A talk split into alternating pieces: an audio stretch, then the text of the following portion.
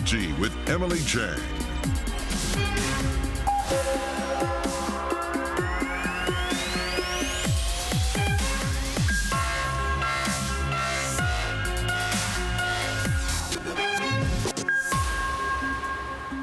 I'm Emily Chang in San Francisco, and this is Bloomberg Technology. Coming up in the next hour, Twitter is shrinking. Elon Musk laying off half the workforce, around 3,700 people, as he restructures the entire company.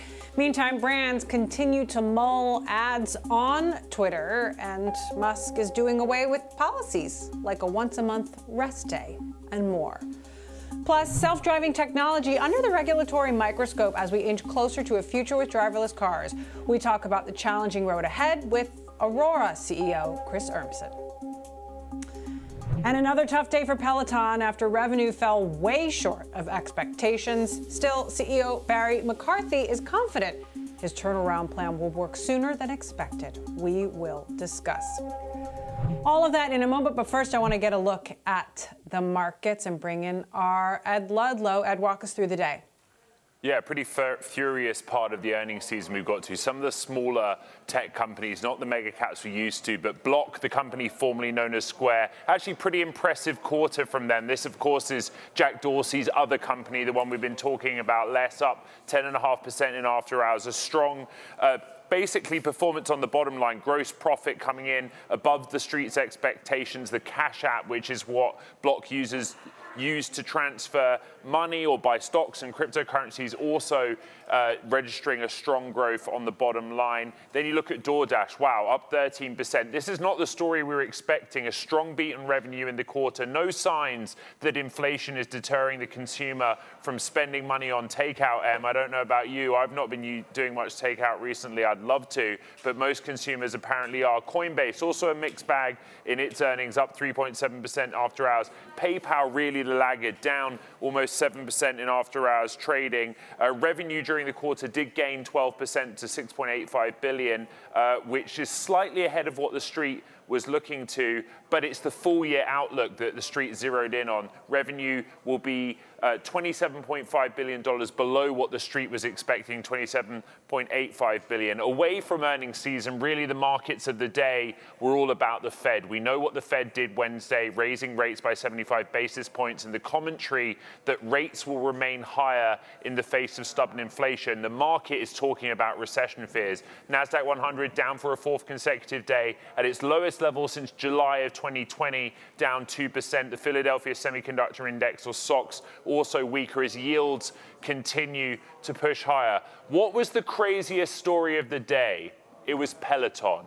Let me take you on a wild ride, Em. We opened down 16% on Peloton after the company said revenue in the last three months of this year would be between 700 million and 725 million dollars, well below street expectations. The chart on your screen tells the story. We closed up 8%. So we were down 16%, we closed up 8%. That is a big hill climb. You know, even more impossible than some of the hill climbs in the Peloton classes that you and I have been taking over the last two years, Em. A really astonishing story. Beyond that, some breaking news crossing the Bloomberg terminal after hours. And yes, more names freezing their advertising on the Twitter platform. General Mills, Audi, and Pfizer all pausing Twitter ads, according to a report from Dow Jones. Little reaction in the stocks or the US listed shares of those companies, but this adds to uh, the report from Bloomberg last week that General Motors has paused ads on the platform. You'll remember that L'Oreal issued a statement earlier in the day saying they had, in fact, not paused their advertising on Twitter after a report overnight from the Financial Times, which said they did. Either way, advertisers are trying to work out what is going on inside of Elon Musk's Twitter. All right, Ed Ludlow, thank you. Lots to digest there. Uh, I want to dig into those layoffs that Bloomberg has learned will happen at Twitter. Musk planning to lay off about 3,700 people, half the current workforce. Our sources telling us he plans to tell the workers who will be affected on Friday. Bloomberg's Kurt Wagner, of course, critical, uh, along with Ed, to our reporting on all of these latest Twitter developments. Kurt, wh- where are these jobs going to come from? What do we know? Yeah, I mean, this is company wide. Um, it's not necessarily going to be in any particular area. Well, the one thing that Elon has kind of stressed is that product and engineering seem to be where his focus is. So it's possible that, you know, that might be a, a little bit less impacted than something like, um, you know, uh, trust and safety or policy, legal, things like that. But, you know, this is a part of his strategy to try and uh, get the company into a better financial situation, right? He paid $44 billion for Twitter. Uh, they now have these huge debt payments that they're going to have to start paying off or these interest payments. Um, and, you know, part of his plan is let's cut headcount. So, how are Twitter employees feeling right now? I mean, the axe is going to come down on Friday, and nobody knows if they're going to be cut yet. That's exactly right. And they're eh, not only that, Emily, they haven't heard from Elon Musk at all since the deal closed. They haven't heard from any other leadership, right? Everyone's kind of talking with their managers, but there's been no company wide messaging at all. All the C suite, um, you know, CEO, CMO, CFO, all of those folks were were fired last week or early this week. So if you're an employee at Twitter, you're getting your information from places like Bloomberg uh, or from other media outlets, right? And and that's where you're finding out what's happening at your own company. And so that's quite unsettling for a lot of people, especially when you're sitting around wondering, am I going to be employed by the end of the week? So this is a stressful time internally, to say the least. Um, and a lot of uh, employees we're seeing are sort of looking out for each other, trying to give best tips on what happens when you get laid off. Hey, let, let me make references for you, that kind of thing. You know, they're trying to, to take care of each other because the company doesn't seem to be doing it for them. Meantime, we've just got this headline from Dow Jones that a number of pretty prominent advertisers mm-hmm. are pausing ads on Twitter. I mean, do you think that this is going to become a bigger thing? I mean, we talked about the potential for a boycott. Does it get to that?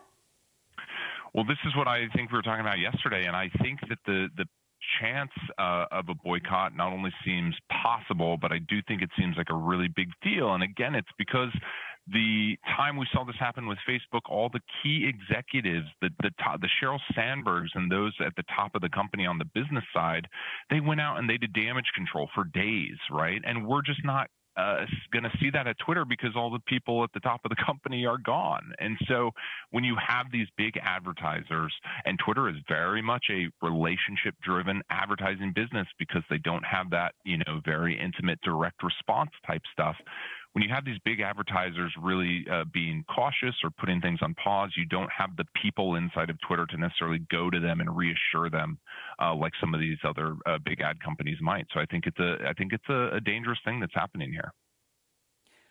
And tell us a little bit about what we know about how decisions are being made on the inside, who's making the decisions, and how things that are being communicated are actually being communicated.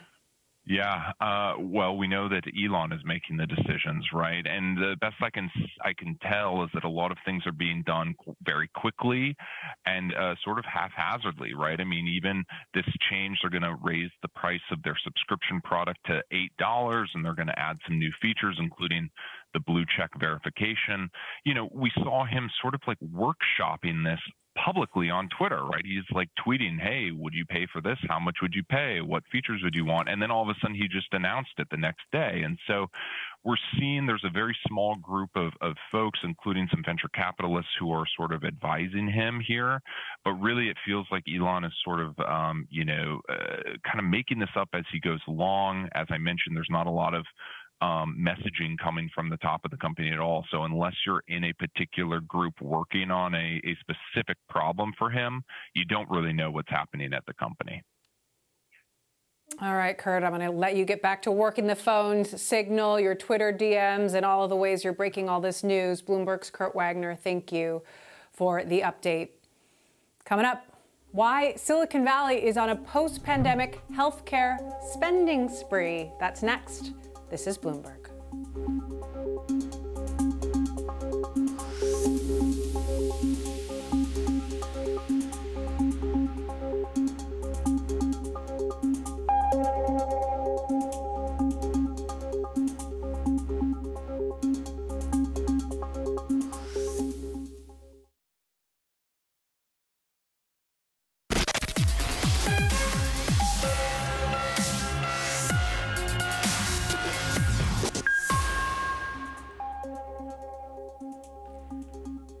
Last month, the venture capital firm CRV announced $1.5 billion in funding across two funds, which means more dry powder to take advantage of low valuations. But how are firms thinking about how to deploy all that cash in a potentially very long downturn? Kristin Baker Spohn is a general partner at CRV and joins me now. Kristin, how is CRV's strategy evolving in the midst of this downturn? What are you all talking about around the partner table? Around the partner table, we're talking about how we're continuing to play to our strengths. CRV has been in business for over 52 years and focused on backing founders at the early stages. We raised $1.5 billion, as you mentioned, to continue to do that and invest at the earliest stages, partnering with founders that are building game changing companies. So, are you waiting for valuations to come down? And are you finding enough places to put that cash, given so many companies out there are struggling? We're seeing valuations compress across the board. You even just mentioned some folks uh, out in the public markets that are seeing valuations compress. And we're seeing that play out again across the private sector as well. That being said, at the early stages, we're backing founders that are in this journey for the long haul. And as someone who focuses on health tech, you know, healthcare isn't completely recession proof, but it's definitely a defensive place to be in the market where there's continued to be spend and innovation and technology adoption. So let's talk about health tech because I know that's your focus. Is it as cool as it was in the middle of the pandemic or not? Well, I continue to think it's very cool. That being said, I think that there was a really interesting, uh, we had a watershed moment during the pandemic where there were a number of trends that were already happening across whether it's consumerism and healthcare, adoption of technology, bringing AI into healthcare delivery, that the pandemic helped unlock. And that activation energy and that pent up demand was released now as the market has cooled, uh, we're continuing to see those trends play out, but at a much more uh, at a much more um, reasonable pace uh, of technology adoption. A few companies that I'd highlight, you know, one being a company Wheel. You just had the logo up on the screen. Wheel is in the telehealth and marketplace space where it's helping unlock telehealth for large tech companies, for large providers as well as for companies that are trying to put great care in the hands of consumers like you and me. So, what is it about uh, health tech that you know specifically excites you? We have Apple uh, coming into this, Google, Amazon trying to get in to health tech. Is that a threat that big tech giants want in, or is that an opportunity? I think it's an opportunity. We're seeing a number of large players come into the space. You mentioned Amazon buying uh, One Medical. We're hearing rumors of Apple getting into the health insurance game. We're seeing Google continue to play in the data space. I think it's a recognition of how technology has been in healthcare a bit of a laggard industry. Um, and there's so much opportunity to bring healthcare into the hands of not only clinicians, but also individuals like you and me in order to bring us the care that we need when we need it. so many of us, you know, for the very first time during the pandemic, did at home diagnostics, had our first telehealth visit. But there's also a huge opportunity to drive better efficiency in the care delivery system across the board. Meantime, more broadly, the world is falling apart and Silicon Valley is kind of crumbling. We've seen layoffs across the board. We just talked about 3,700 people about to lose their jobs at Twitter. Does this have broader ramifications on the startup ecosystem? There are definitely broader ramifications across the startup ecosystem. And that's why, you know, the breadth and depth of the firm like CRV, where we've partnered at the early stage, but also seen a number of different ups and downs in the market. And this is where, you know, we're seeing leaders make really tough decisions. And the leaders are that are making tough decisions are focusing not just on growth. Growth is necessary, but not sufficient. How are they focusing and investing in their companies and in the future r&d as well as the growth uh, to drive scalable business models and build the game-changing companies that we're excited to continue to back so what advice are you giving startup founders right now given these tough market conditions as a board member and a partner to many of the founders that i work with i'm trying to help them see around corners and see what's coming down the pike. And I think one of the key things that founders are focusing on is not just how can they have clear eyes and continue to focus on their business, but also make the tough decisions. You know, oftentimes uh, it can be it can be tempting to continue to want to see the world play out. But what I see are those folks that are those founders that are making the tough decisions, with clear eyes, with advice from their executive teams as well as their investor partners, are going to be the ones that can not just weather the storm, but hopefully emerge even stronger.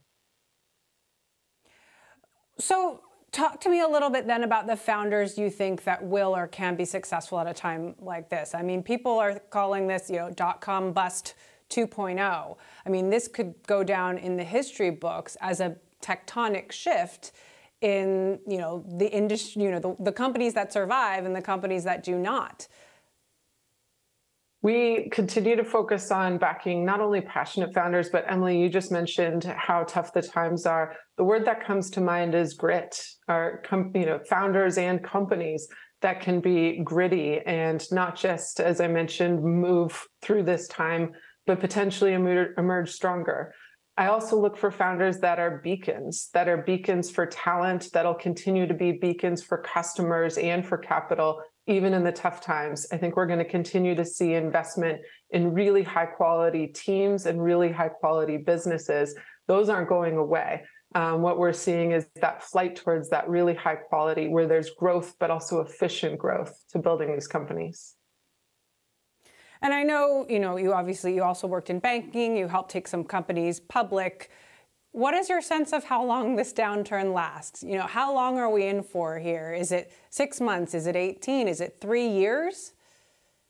Well, you know, I am continuing to be a, continuously optimistic that we'll we'll make our way through. That being said, planning for a bit of a stormy weather ahead. So um, you know, your guess is as good as mine in terms of how long this will last. But I think we're continuing to invest in companies and work with founders that are seeing not just a, a brightness on the horizon, but hopefully continuing to work through these storms.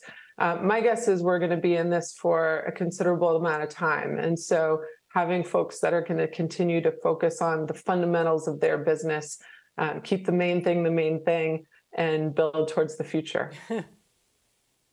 All right, keep the main thing the main thing. We'll remember that. Kristin Baker-Spohn, General Partner at CRV, thank you so much for stopping by. All right, coming up, Peloton continuing to struggle, but the CEO still upbeat. We'll explain why next. This is Bloomberg.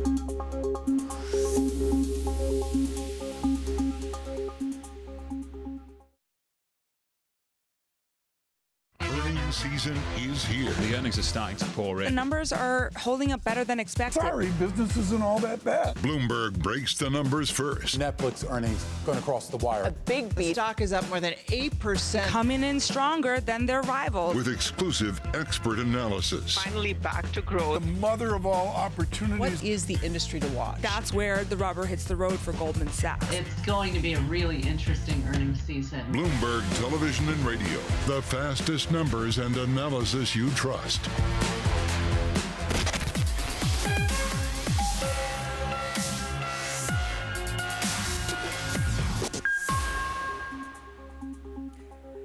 Peloton rebounding after tumbling earlier, with the company posting a weaker forecast than expected, even as the CEO declared it's beating its own timeline for turning the fitness company around. Joining us now, Bloomberg's Mark Gurman.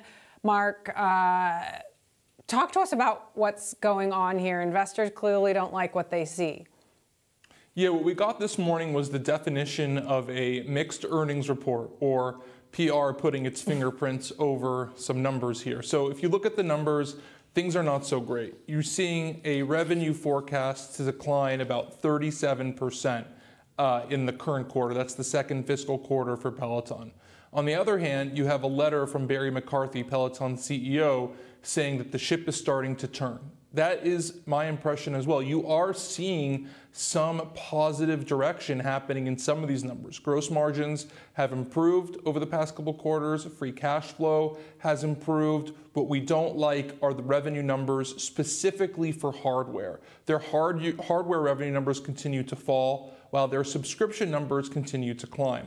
The good news there is you see usage is continuing, churn is very low, subscriptions are continuing, but people are not buying the hardware. To me, this raises the question why is Peloton in the hardware business at all? Right? Why not completely pivot the company away to putting its tablet on third party bikes? As we know, Peloton probably mm. has the best content, probably has the best software in the hardware bike and treadmill space why not just get rid of your failing hardware business and make a really big subscription business? So I think that's where the company may eventually go. Uh, so clearly, some really bad news on overall revenue, but some good news in terms of how the company is framing it, what it's calling a turnaround, and on the subscription front. How do we measure whether the company is really beating its own timeline? Do you agree? I mean, there's really no way to measure if it's beating its own timeline. We have to take their word for it, right? Barry McCarthy says his timeline was longer than the one year he says that, you know, this has taken, right? Remember, he joined in February, and he's really pulled the company apart. You've laid off thousands of people already. Uh, you've outsourced manufacturing. You've outsourced customer service. You've outsourced deliveries, right? So they pulled every lever possible. They've run the company into the ground and really starting you know, trying to start over. But we don't see the positive impact there on the stock. Obviously, they're down, you know, over 90% at this point uh, in the last year or so. Uh, but you are seeing some positive comments and positive momentum. They're really talking up subscriptions. Subscriptions are now well over 60% of their overall revenue, right? Which obviously wasn't the case at their, you know, when they were high flying at the, you know, the top of the pandemic. So I think if they continue to move the needle on subscriptions, they really try to compete with Apple Fitness Plus. Uh, they really try to integrate with bundles between hardware and software, and ultimately maybe exit hardware, something that I speculate they should do, mm-hmm. not something they said they would do. I think they, you know, could be on solid ground for a little while. Quick question: What about an acquisition? Amazon, Apple, would they ever buy Peloton? I don't think Apple would ever buy Peloton. They have Fitness Plus, they have the Apple Watch, and really you would be buying their hardware business, which is you know failing at this point. Amazon maybe for Prime. I really think Netflix has not done a good job in expanding beyond their core content. They've really failed in gaming. They should probably try to get into music as well. But fitness, that could be a big way to lock people into Netflix subscriptions. All right, looks like some CEOs have some consulting to do with Mark Gurman. Mark, thank you so much for joining us. Always appreciate you stopping by. Coming up, self driving technology getting more and more scrutiny from regulators around the world. After the break, we're going to talk about the challenges for autonomous driving with one of the leaders in this space. This is Bloomberg.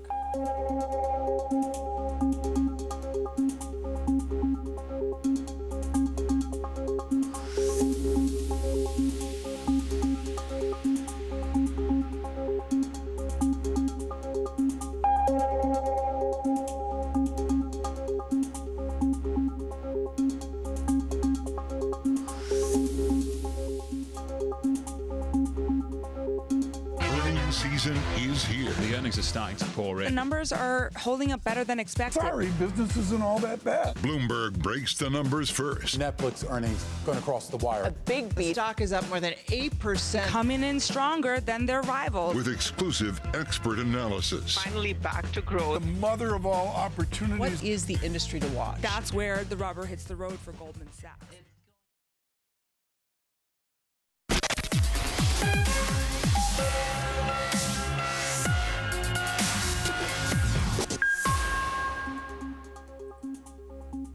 Welcome back to Bloomberg Technology. I'm Emily Chang in San Francisco. I want to get back to the markets and names across EV and mobility on the move. Here's Ed Ludlow back again. Ed? Yeah, Nikola is where I was spending my morning. Um, it was really interesting. The stock up as much as 11%, and then ultimately closing down 11%. Pretty reasonable performance in the corner, you know, very modest revenues. But what spooked the market was, in fact, they are not going to reach their original guidance of 300 battery electric semi trucks this year, and actually sort of downgraded the outlook for the rest of the year and next year, saying that performance is not going to be as good as they hope. Their expectations are being lowered because customers for battery electric commercial vehicles are pulling up back. They're basically saying that the cost is too high right now, the charging infrastructure is too high. You look at that chart and kind of the wild ride that we had for Nikola throughout Thursday's session. Two others in that space as well. Fisker also sliding after it reported a loss, and RBC cut the stock to sector perform. I think there's a lot of interest in Fisker given that they plan to start production of their SUV this month. Of course, it's built by a third party. And then you have Aurora Innovation, more focused on the autonomous driving space. This is a very much a pre-revenue company, but with some fighting talk. They are capitalized to get them through 2024, and Aurora telling investors that from 2024 they're on track to launch this commercial autonomous trucking business. Fighting talk. The stocks seem to like it. Is fighting talk enough? I think there's a lot of questions in this space right now. All right, Ed, hang on. I want to stick with Aurora and the future of autonomy. Aurora giving some fighting talk about the real world prospects for self driving tech, but the industry is having a rocky patch with competitor Argo AI shutting down after Volkswagen and Ford walked away from backing that deal. Is it the first crack in a bigger fissure in self driving technology? Aurora's co founder and CEO, Chris Urmson, is with us now. So, Chris, what do you think? Is it? Yeah, I think it's just normal, right? What we're seeing right now is what happens in any industry. That uh, if you look at the automotive industry at the beginning of the 20th century, there was 250 car companies. By the 1930s, there was three. Uh, and so we've seen a lot of companies kind of spring up, explore this space, and some of them are going to succeed, some of them aren't. At Aurora, we've positioned ourselves to be independent, to have the capital we need, the people and the technology. And so, you know, I'm actually more optimistic than ever before about the space and where we're going. Well, as you say, risk is normal. But if you look at what happened with Argo shutting down, big investors or potential investors pulling out, is that a risk Aurora faces? No, in fact, it's been it's part of our strategic advantage, right? From day one, we wanted to be an independent company because we knew we wanted to be able to focus on the thing that mattered, on delivering on our mission, getting self-driving technology into the market. Uh, when Jim Farley talked about shutting down their investment in Argo, he literally said, "We want to place our bet somewhere else." Right? So we don't want to be another bet; we want to be the bet. Uh, and I think we, if you look at our investor base, these are folks who get the opportunity, understand the quality of the team, and are excited about the journey we're on. Chris, it's good to see you uh, virtually, at least. You know, you just said that what we're seeing in the industry is normal, but what VW and Ford were saying is that actually we're pulling out because this is a much more distant technology than we thought. It's too far away right now. What are you doing to ensure stability for yourselves in terms of raising money? Are you going to plan headcount reduction to kind of preserve cash? Because you guys still have a little way to go as well. Yeah, so I've been in the space for 20 years ish, um, so kind of understand how hard the problem is. And again, we we engineered the company from day one to solve these important problems, realizing we were climbing a mountain. So as a company, we have amazing partners. We work with, as you've got on the screen here, Volvo trucks. We work with PACCAR, two of the top three truck manufacturers. We work with Toyota, the world's number one car manufacturer. Uber, the world's number one ride-hailing platform, FedEx, Schneider, Werner, some of these amazing trucking companies. So we feel like we're spring-loaded on that front to, to go to market. So, you know, yep, we we raised a lot of capital last year. We're in a very strong position with 1.2 billion dollars on the balance sheet at the end of the quarter. So we're we're really excited about the the path forward here. Is it possible that Apple or Microsoft buys your company, Chris?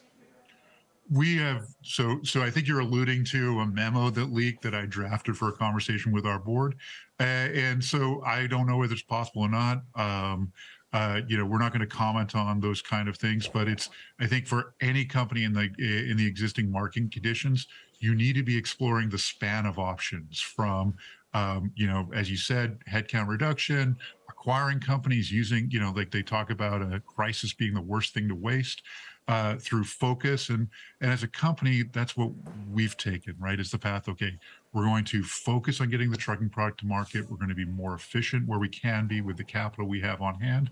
And we're just going to execute through this. And we have the capital to do that. And we have the team and technology to make it happen. Chris, when you and I last saw each other, we were in Texas riding around in self driving semi trucks. Do you remember that? But you know, you, your original ambitions for Aurora were, were broader than that. It seems like very much the focus is on the, the use case of trucking, delivery, haulage. Um, have you had talks with some of the big players in that space, like Amazon, like Walmart? Uh, so, so we are still building a platform that will drive all kinds of vehicles. The right first place for us to deploy the technology is in trucking. We see the opportunity, the market need is there, the economics are there, the market scale is there, right? It is just the right place to deploy this first. But we have those partnerships with Toyota and Uber that a spring load is when we get to ride hailing, which will be our second product in the space we expect uh, to be, you know, to, to go charge into that. And yes, we have amazing partnerships, right? FedEx is the largest carrier of less than truckload uh, loads in the U.S., and it's also the the most carry or most tractors and trailers of anyone in the U.S. So we're working with some amazing folks today you know, talk to us about the longer term, eh, you know, beyond trucking, where could this technology go and how long is it really going to take? Because, you know, you know, much of our coverage recently has been we've been talking and talking and talking about this. You said you've been in this industry for 20-ish years, um, but it still hasn't fully come to fruition.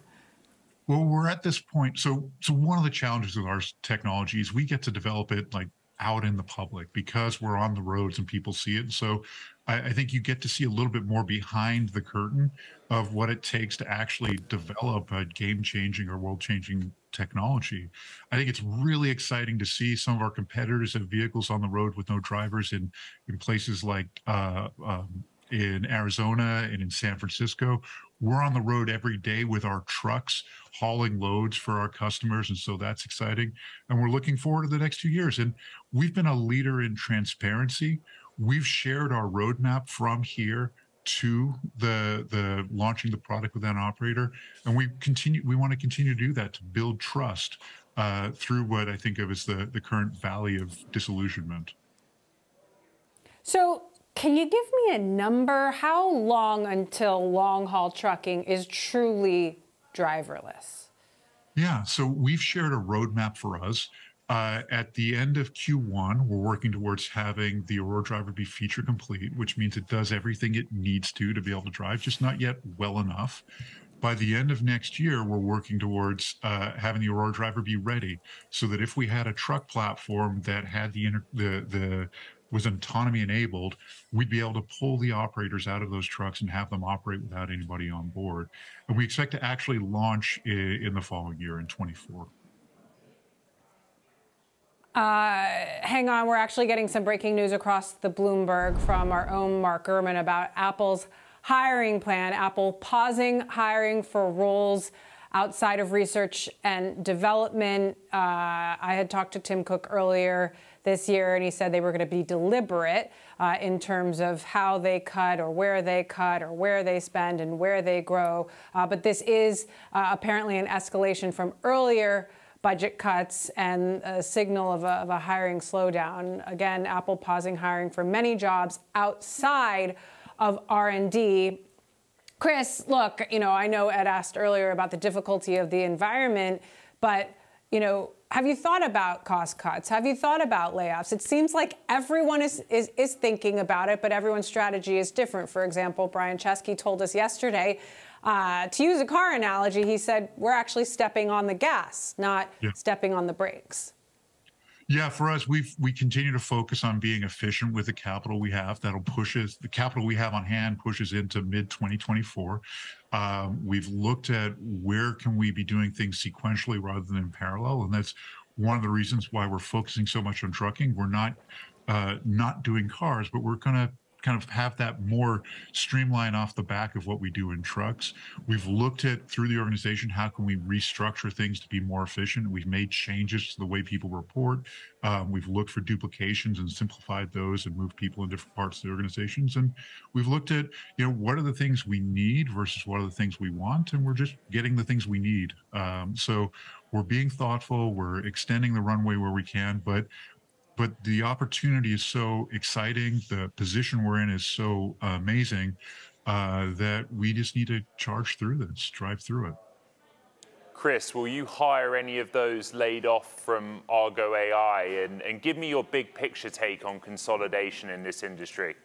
Yeah, so absolutely, right? We're always looking for great people. We're hiring people today. We've got a bunch of jobs open. If you're interested, please apply. Uh, and we're certainly reaching out to some of the Argo folks. Um, consolidation is happening. I've said this for years. I've said that like when we started the company, let's make sure Aurora is set up so that it can be a consolidator rather than consolidatee. Uh, and it's why we've taken the independent path we have. It's why we've been efficient building the company, why we've raised the capital we have at the times we have. Uh, and so, yes, we're. I expect that at the end of the day, there's going to be at most a handful of companies that kind of cross the chasm and deliver a product in that. And we're positioning Aurora to be one of those. All right, crossing the chasm, driving through it. Uh, appreciate uh, sharing your thoughts with us.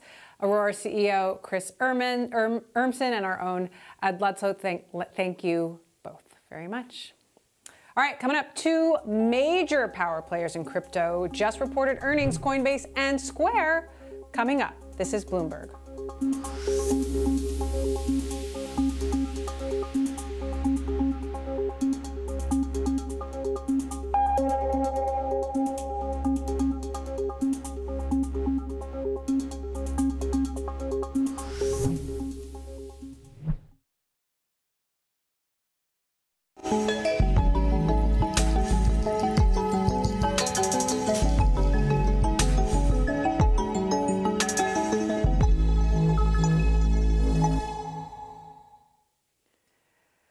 And Block just reported earnings as headwinds for crypto persist. Bloomberg's Sonali Basak dug through the report. Sonali, what are the highlights? It's a pretty good day when you're looking at these firms. And you're looking at Block, for example, which had already sold off 67% this year. We're coming in with gross profit above expectations. They're uh, really growing their cash up there. I want to kind of hone in here as it pertains to crypto because, of course, we have a very crypto friendly CEO in Jack Dorsey. Bitcoin revenue was 1.8 billion nearly. While that's down about 3% year over year, it's still up 128% on a three-year compounded growth rate. So if you're looking at the crypto market and how it, what it means for these fintech firms, it's really not as bad as it could be. And of course, that commitment's still there as they grow those other financial services really quickly pivoting here, uh, even the, the, Coinbase, they have really uh, highlighted a lot of headwinds here. You do see that jump here in subscription and services revenue. And that is even larger, that jump. It would be 82% when you hold crypto prices constant. They're really benefiting from net interest income. So you're seeing these firms really leaning on the diversification, Emily, of the businesses here in order to show investors what they're worth. Robinhood, we have to point out as well, because because revenue topped estimates, uh, and really they're the, stock-wise they're the down they're down the least of the group here. They're only down about 30% this year. Crypto decreased 12%, but options and equities were up, and cost cutting is really helping them uh, drop operating expenses down 12%, and you're seeing that help them really come in with an adjusted uh, profit number that is better than expected. They're coming in with adjusted profit that is rather than a loss. But again, can that can that hold when it's not just on an adjusted basis?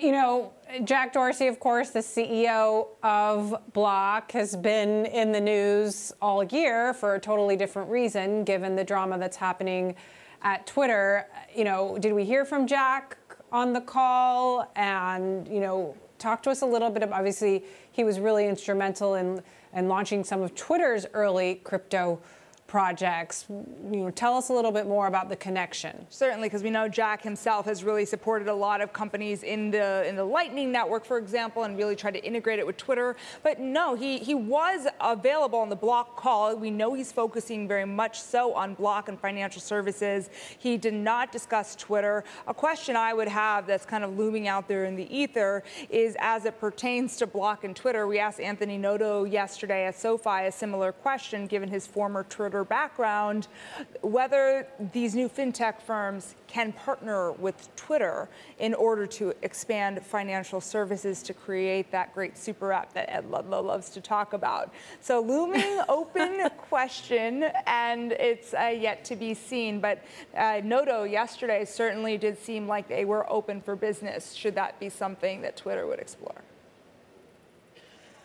All right, uh, Bloomberg Sonali Basak, thank you. On that note, we just got another headline on the Bloomberg that Elon Musk is asking Twitter to cut infrastructure costs by a billion dollars. This on top of more than 3,700 employees that we've reported will be laid off at Twitter tomorrow, and that they will be informed of whether or not uh, they're going to be laid off tomorrow. So, again, another headline coming from Reuters that Musk is uh, calling on Twitter to cut infrastructure costs by a billion dollars.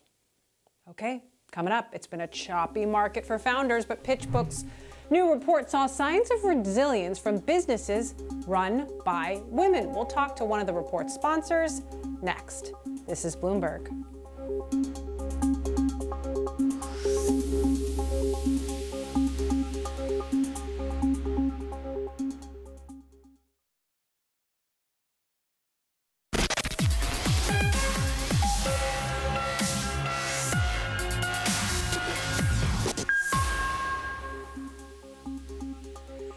Just released a report on women in venture capital, found that women founders have posted the second highest deal value figures on record despite volatility. Joining us now, Sarah Chen Spellings, co founder and managing partner of Beyond the Billion. Um, Sarah, talk to us about um, the silver linings that you found for women run businesses here.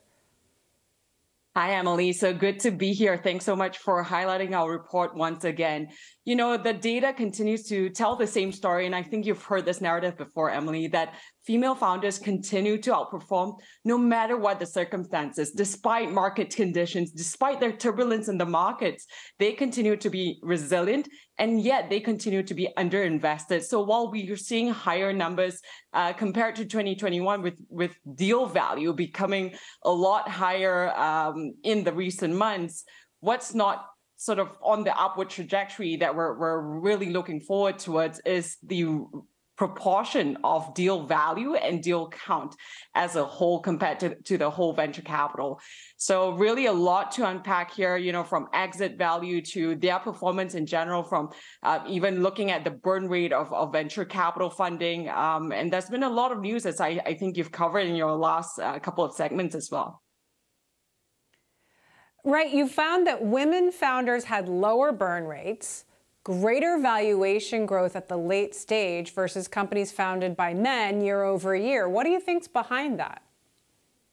Yeah, you know, this data, you know, people always ask us, are you surprised by the numbers? And the reality is we're not because women continue to outperform in leaps and bounds. And the reason for that is this uh, good news, bad news. They've not traditionally had a lot of funding and they've had to work uh, with what they had. And that means that they're a lot more resilient. They've planned their cash management and they're able to weather the storm and this, you know, guess what? It is a little bit of a funding winter, and the storm is here. And whilst, you know, there will be winners and losers, I think it's clear that uh, women have been smart about planning forward and their cash management is showing right now with the burn rates being a lot more manageable. And by the way, as you mentioned, you know, the drop in late stage funding in terms of median valuations that we saw, uh, you know, the crash from from the uh, valuations from 2021, which was really, you know, a blockbuster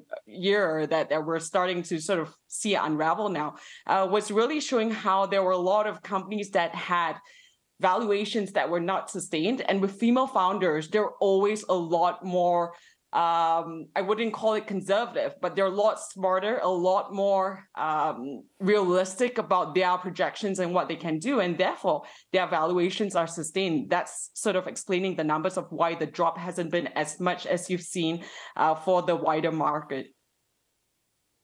I'm not going to argue with those adjectives, Sarah. Uh, talk to us about the sectors uh, that are seeing the most growth. You know, we were talking about health tech earlier, self driving mm-hmm. tech earlier, and the narrative is different for all of them.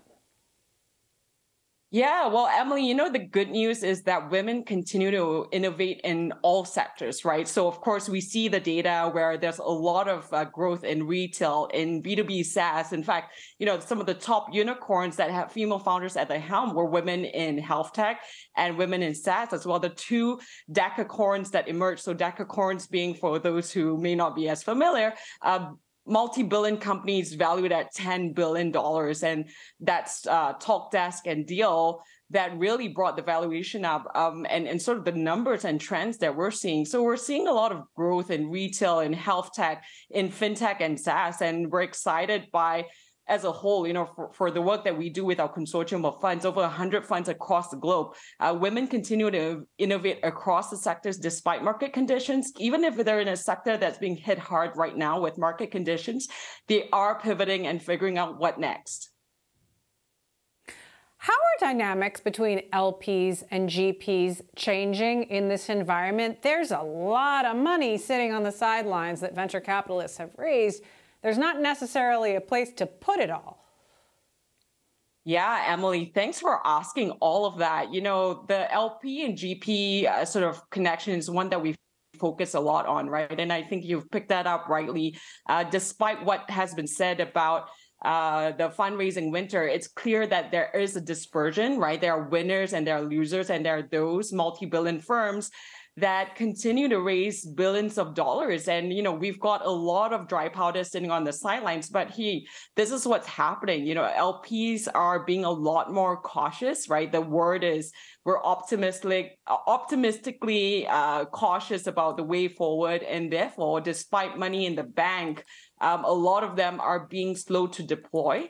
So, in fact, you know, whilst you're seeing a lot of money being passed on to GPs, uh, this doesn't necessarily pass on to the founders, which is where they're feeling the crunch a little bit. But, you know, the winners will emerge, and I think it'll be more and more important to uh, see founders really emerge in this crisis, right? I think a lot of the big names that you and I know, Uber, Airbnb, all emerged from a time of crisis. And I think uh, this is going to be a good time uh, for right. GPs that are focused on what next, the next generation companies to really do the right thing. And LPs okay. have a role to play here.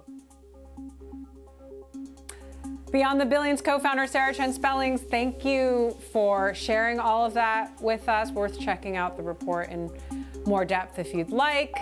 Later on the show this week, Friday, Expedia CEO Peter Kern will talk to us about the travel rebound or lack thereof. This is Bloomberg.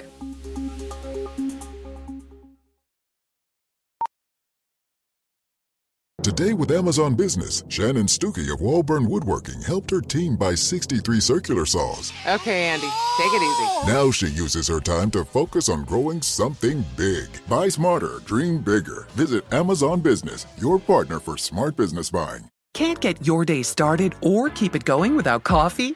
Well, get in on the buzz. Smoothie King does coffee better than the rest. Delicious coffee smoothies made with your choice of new robust espresso or mellow cold brew. Plus, the added boost of real nutrition and no artificial flavors. Now, any time of day makes Smoothie King your king of coffee. Just pure energy and clean ingredients in every sip. Buzz in with the Smoothie King app to discover exclusive savings for our Healthy Rewards members. This is the FCB Podcast Network.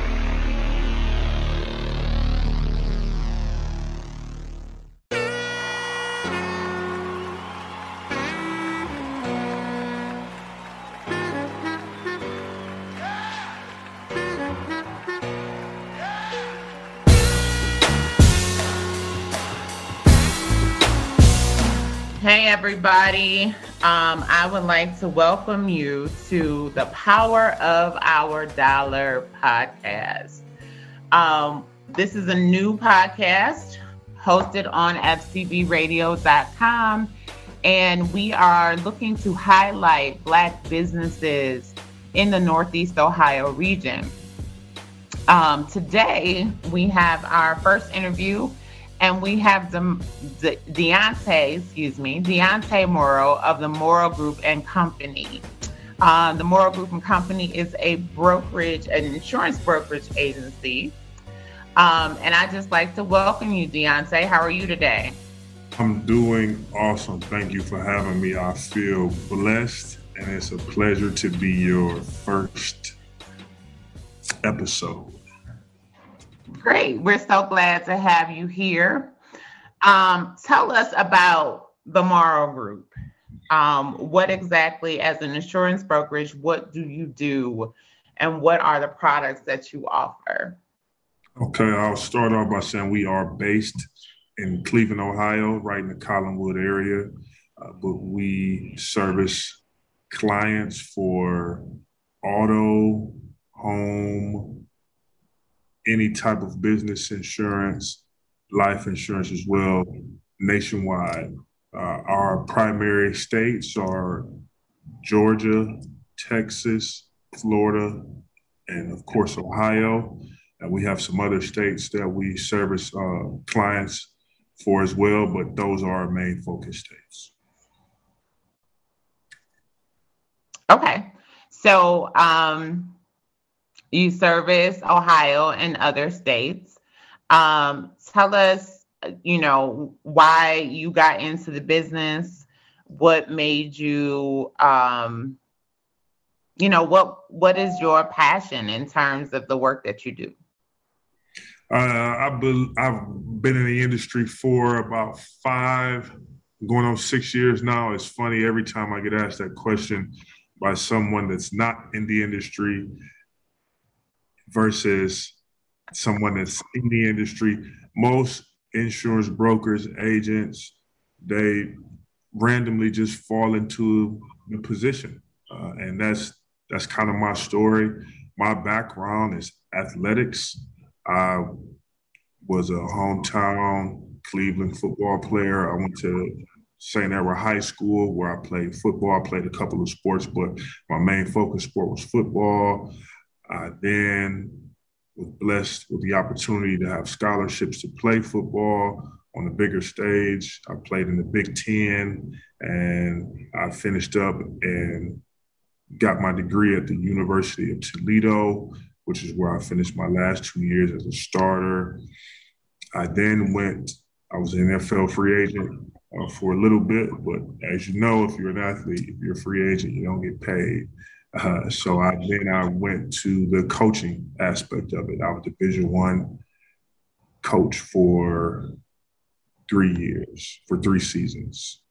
From there, I transitioned from the coaching realm and moved back to Cleveland to be a little bit closer to my son because I was coaching in Charlotte, North Carolina.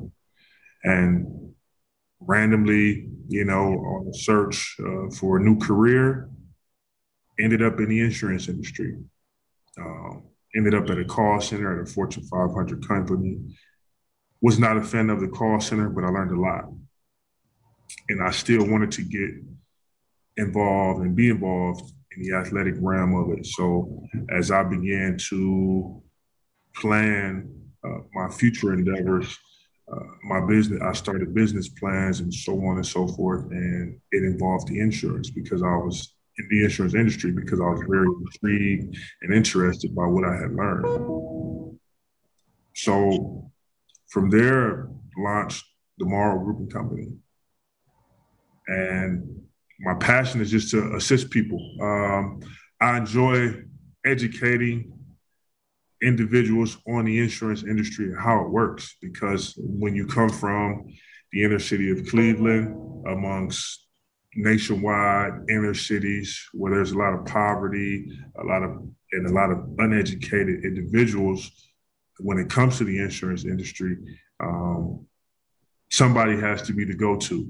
Uh, I enjoy being that go-to person uh, to one educate them and then make sure they are provided the the correct coverage, whether it's an SR22 for somebody that has a bad driving record, uh, um, a business policy, whether for uh, for a bar or a, a barber shop or a home health care agency, uh, whether whether it's life insurance for a top for a new mom or for you know a daughter looking to purchase life insurance or final expense insurance on a grandparent or or a, parent for that nature. Um, I found that a lot of times in the inner city, we don't we don't have we feel like we don't have access to that information, uh, and we don't know who to contact.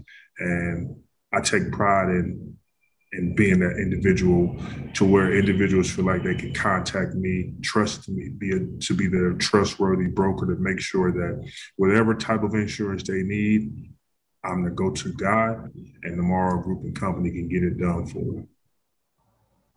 Okay, wonderful. So when you say that you enjoy um, educating people, what is the number one message that you would give to people about the importance of insurance um, and why having access to it is is valuable?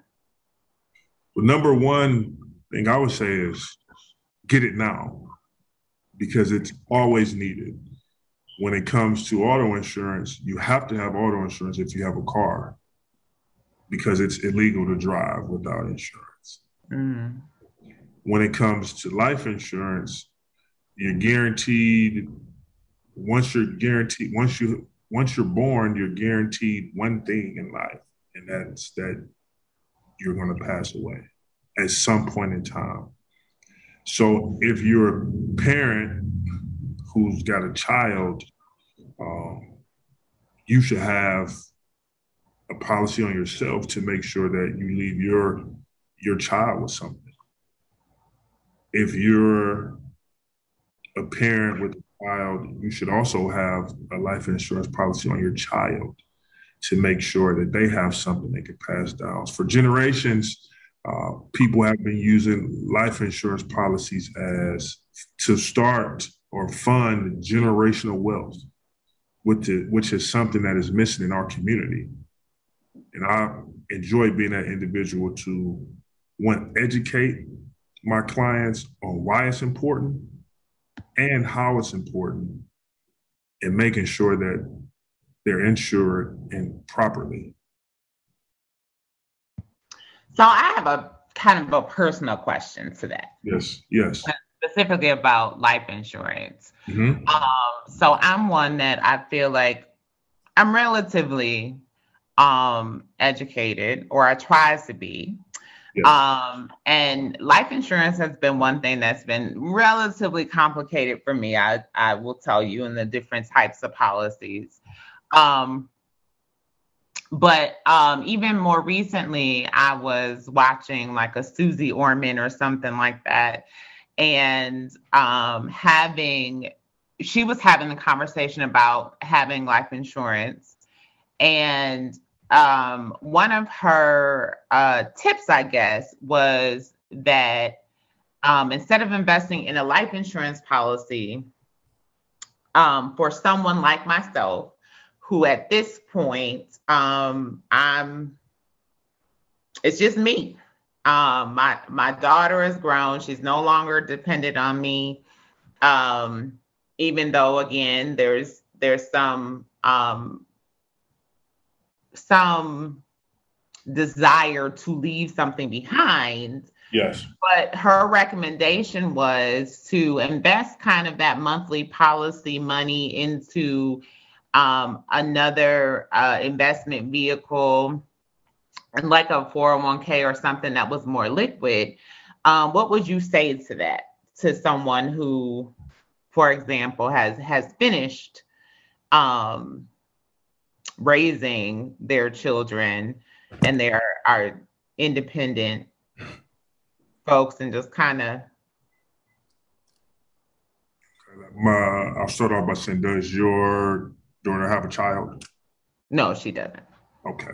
Uh, hopefully, she plans to continue the uh, to continue to grow your family heritage. Correct. Um, possibly I got you. we're Uh, not rushing Yeah, when, whenever it happens. Okay. uh-huh I'll, I'll give you a situation. You purchase a hundred thousand dollar policy. You make one payment. You make the initial payment. We're not going to say you, but let's just say uh, John Doe purchases a hundred thousand dollar policy in June, makes that initial payment. He's been approved by whatever insurance company. John then passes away from natural death. Um,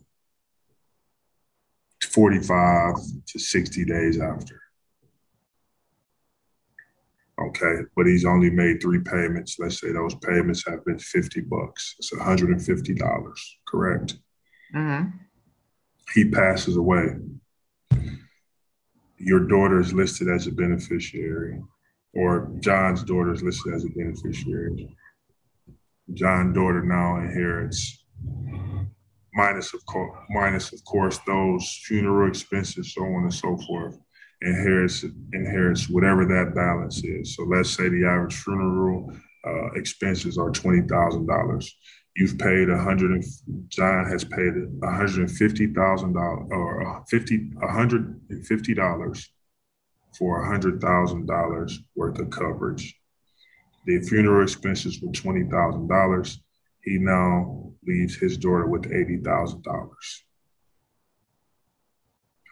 If you invest that same money into whatever other vehicle you choose to invest it in, are you guaranteed that type of i'm not even going to say profit are you guaranteed that type of because it's not a profit because somebody's losing their life correct uh, Right.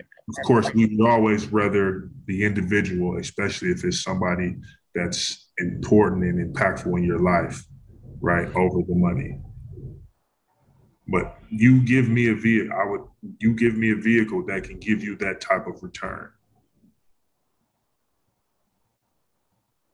you asking me Yeah, I'm just that's that that would be my argument. Okay. Some- somebody say that, hey, I spent $150 and I now have the total policy was a hundred thousand. But with funeral expenses, let's just say, okay, I now have netted eighty thousand dollars.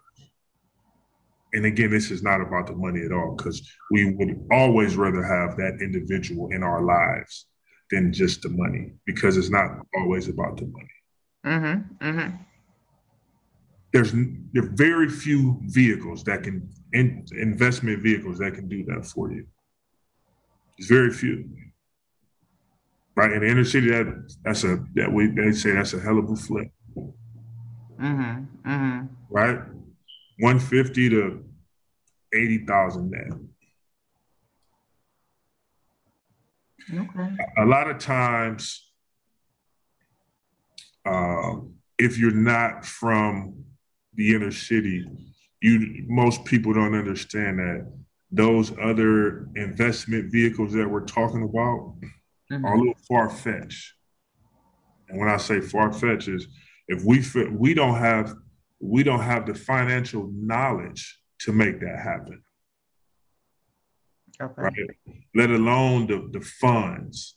I hear that all the time. Hey, why would you purchase a life insurance policy when you can invest it into into the stock market? Again, there's no there's not that chance of that investing that 150 and making 80,000 in that mm. time frame. The, the, the ratio is a little different, right?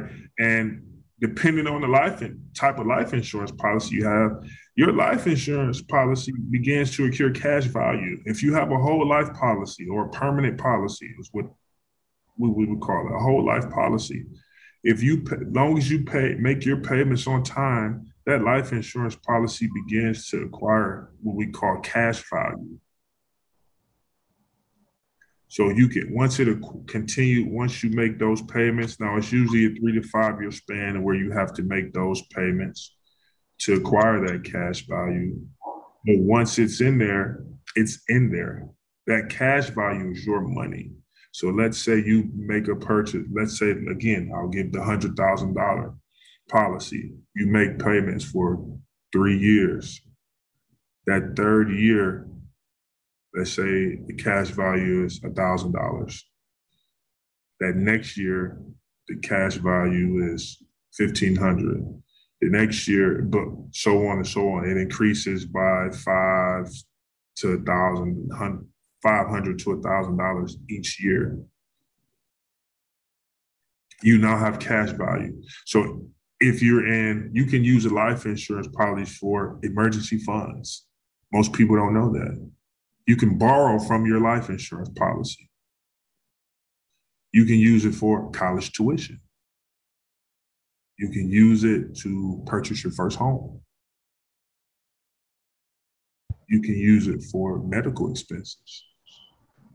These are things that we don't know. Mm-hmm. With that we can use our life insurance policies for. Now, I'm not saying there's there's nothing wrong with diversifying your portfolio, but a life insurance policy is something that I'm going to say that all people should have. Okay. Especially if you're from where we are from. When I say we, I mean people that are born and ra- born and raised in the inner city. Mm-hmm. Mm-hmm. But that's a wonderful explanation. Thank you for that. That makes a lot of sense to me. Um, if there was someone that um, is interested in being an entrepreneur or or even specifically getting into the insurance business, what are what would be your most cautionary tale? What would you tell them? Uh, my first cautionary tale would be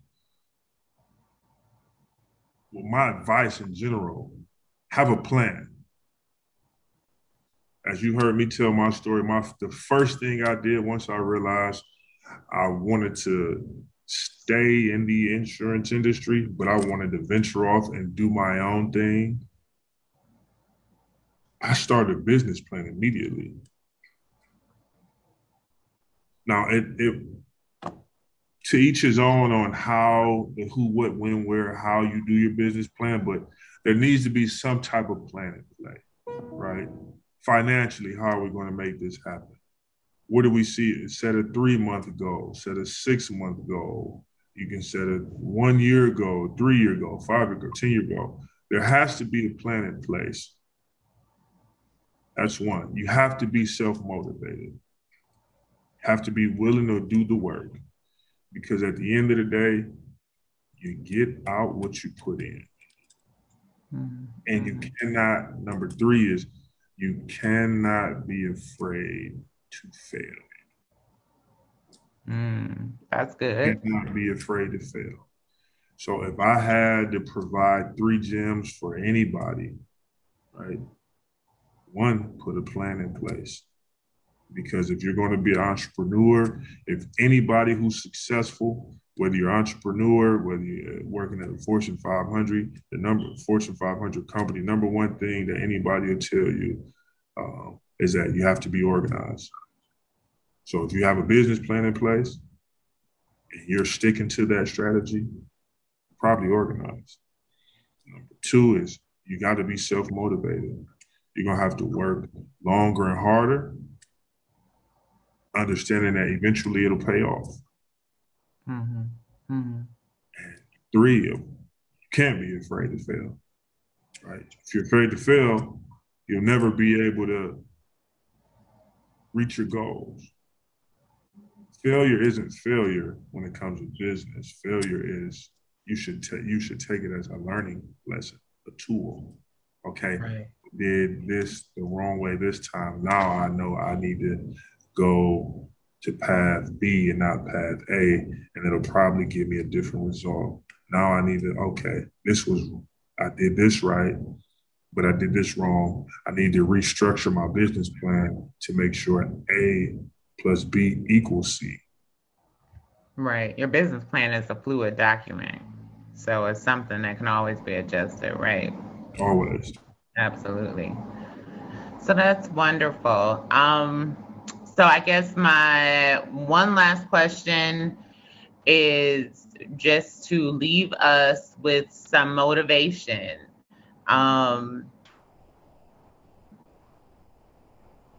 in this, in this, I, I feel like in this atmosphere, in this environment, where no matter where we're at, whether we're entrepreneurs or just going to work every day, um, we have some struggles. So, what would you leave us with as as we face our these daily struggles and looking at these economic times?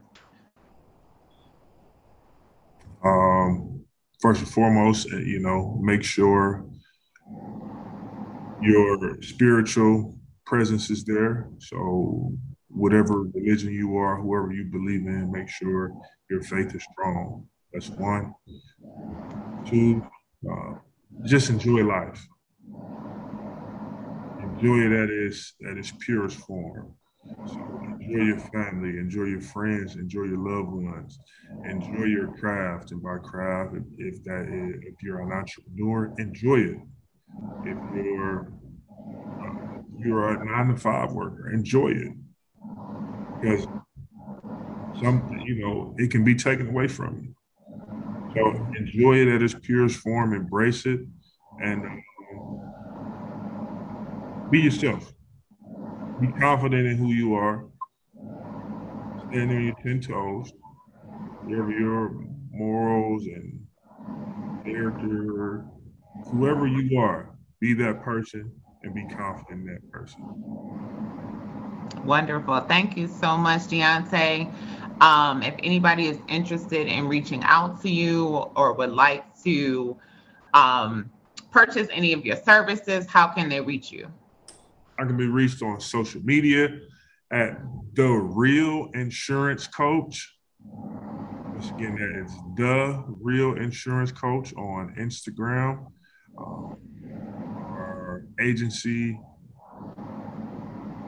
Instagram is the Morrow Group and Co. The Morrow Group CO on Instagram. That's our business page.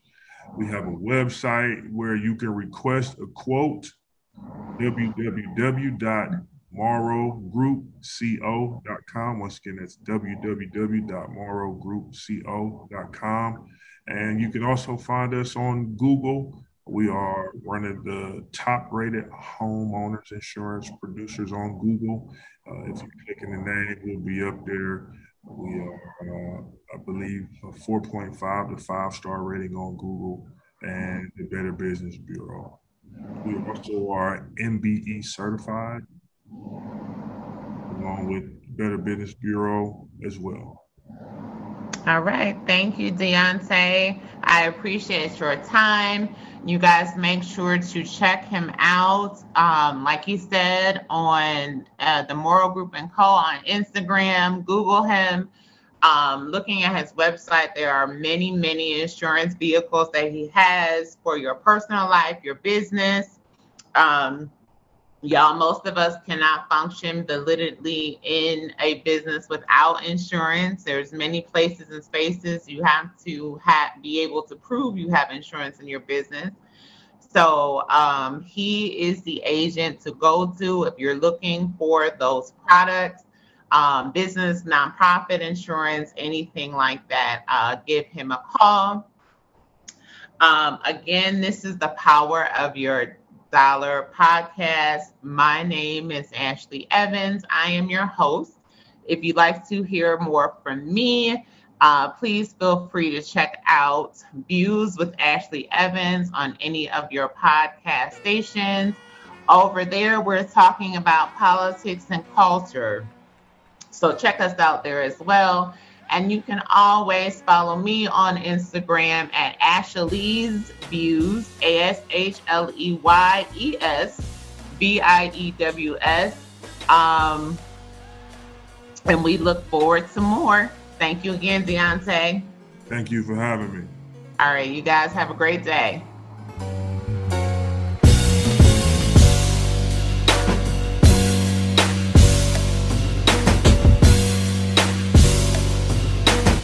This has been a presentation of the FCB Podcast Network, where real talk lives. Visit us online at fcbpodcasts.com.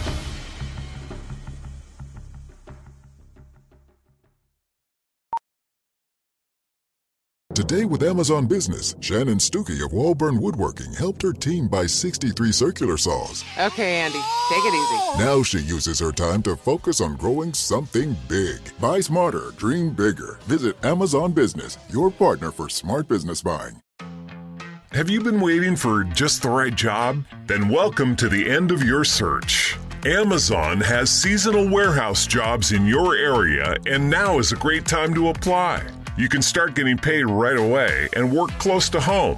Applying is easy. You don't even need an interview. So what are you waiting for? Come join the team and get a great seasonal job offer today. Visit amazon.com slash hiring. Amazon is an equal opportunity employer.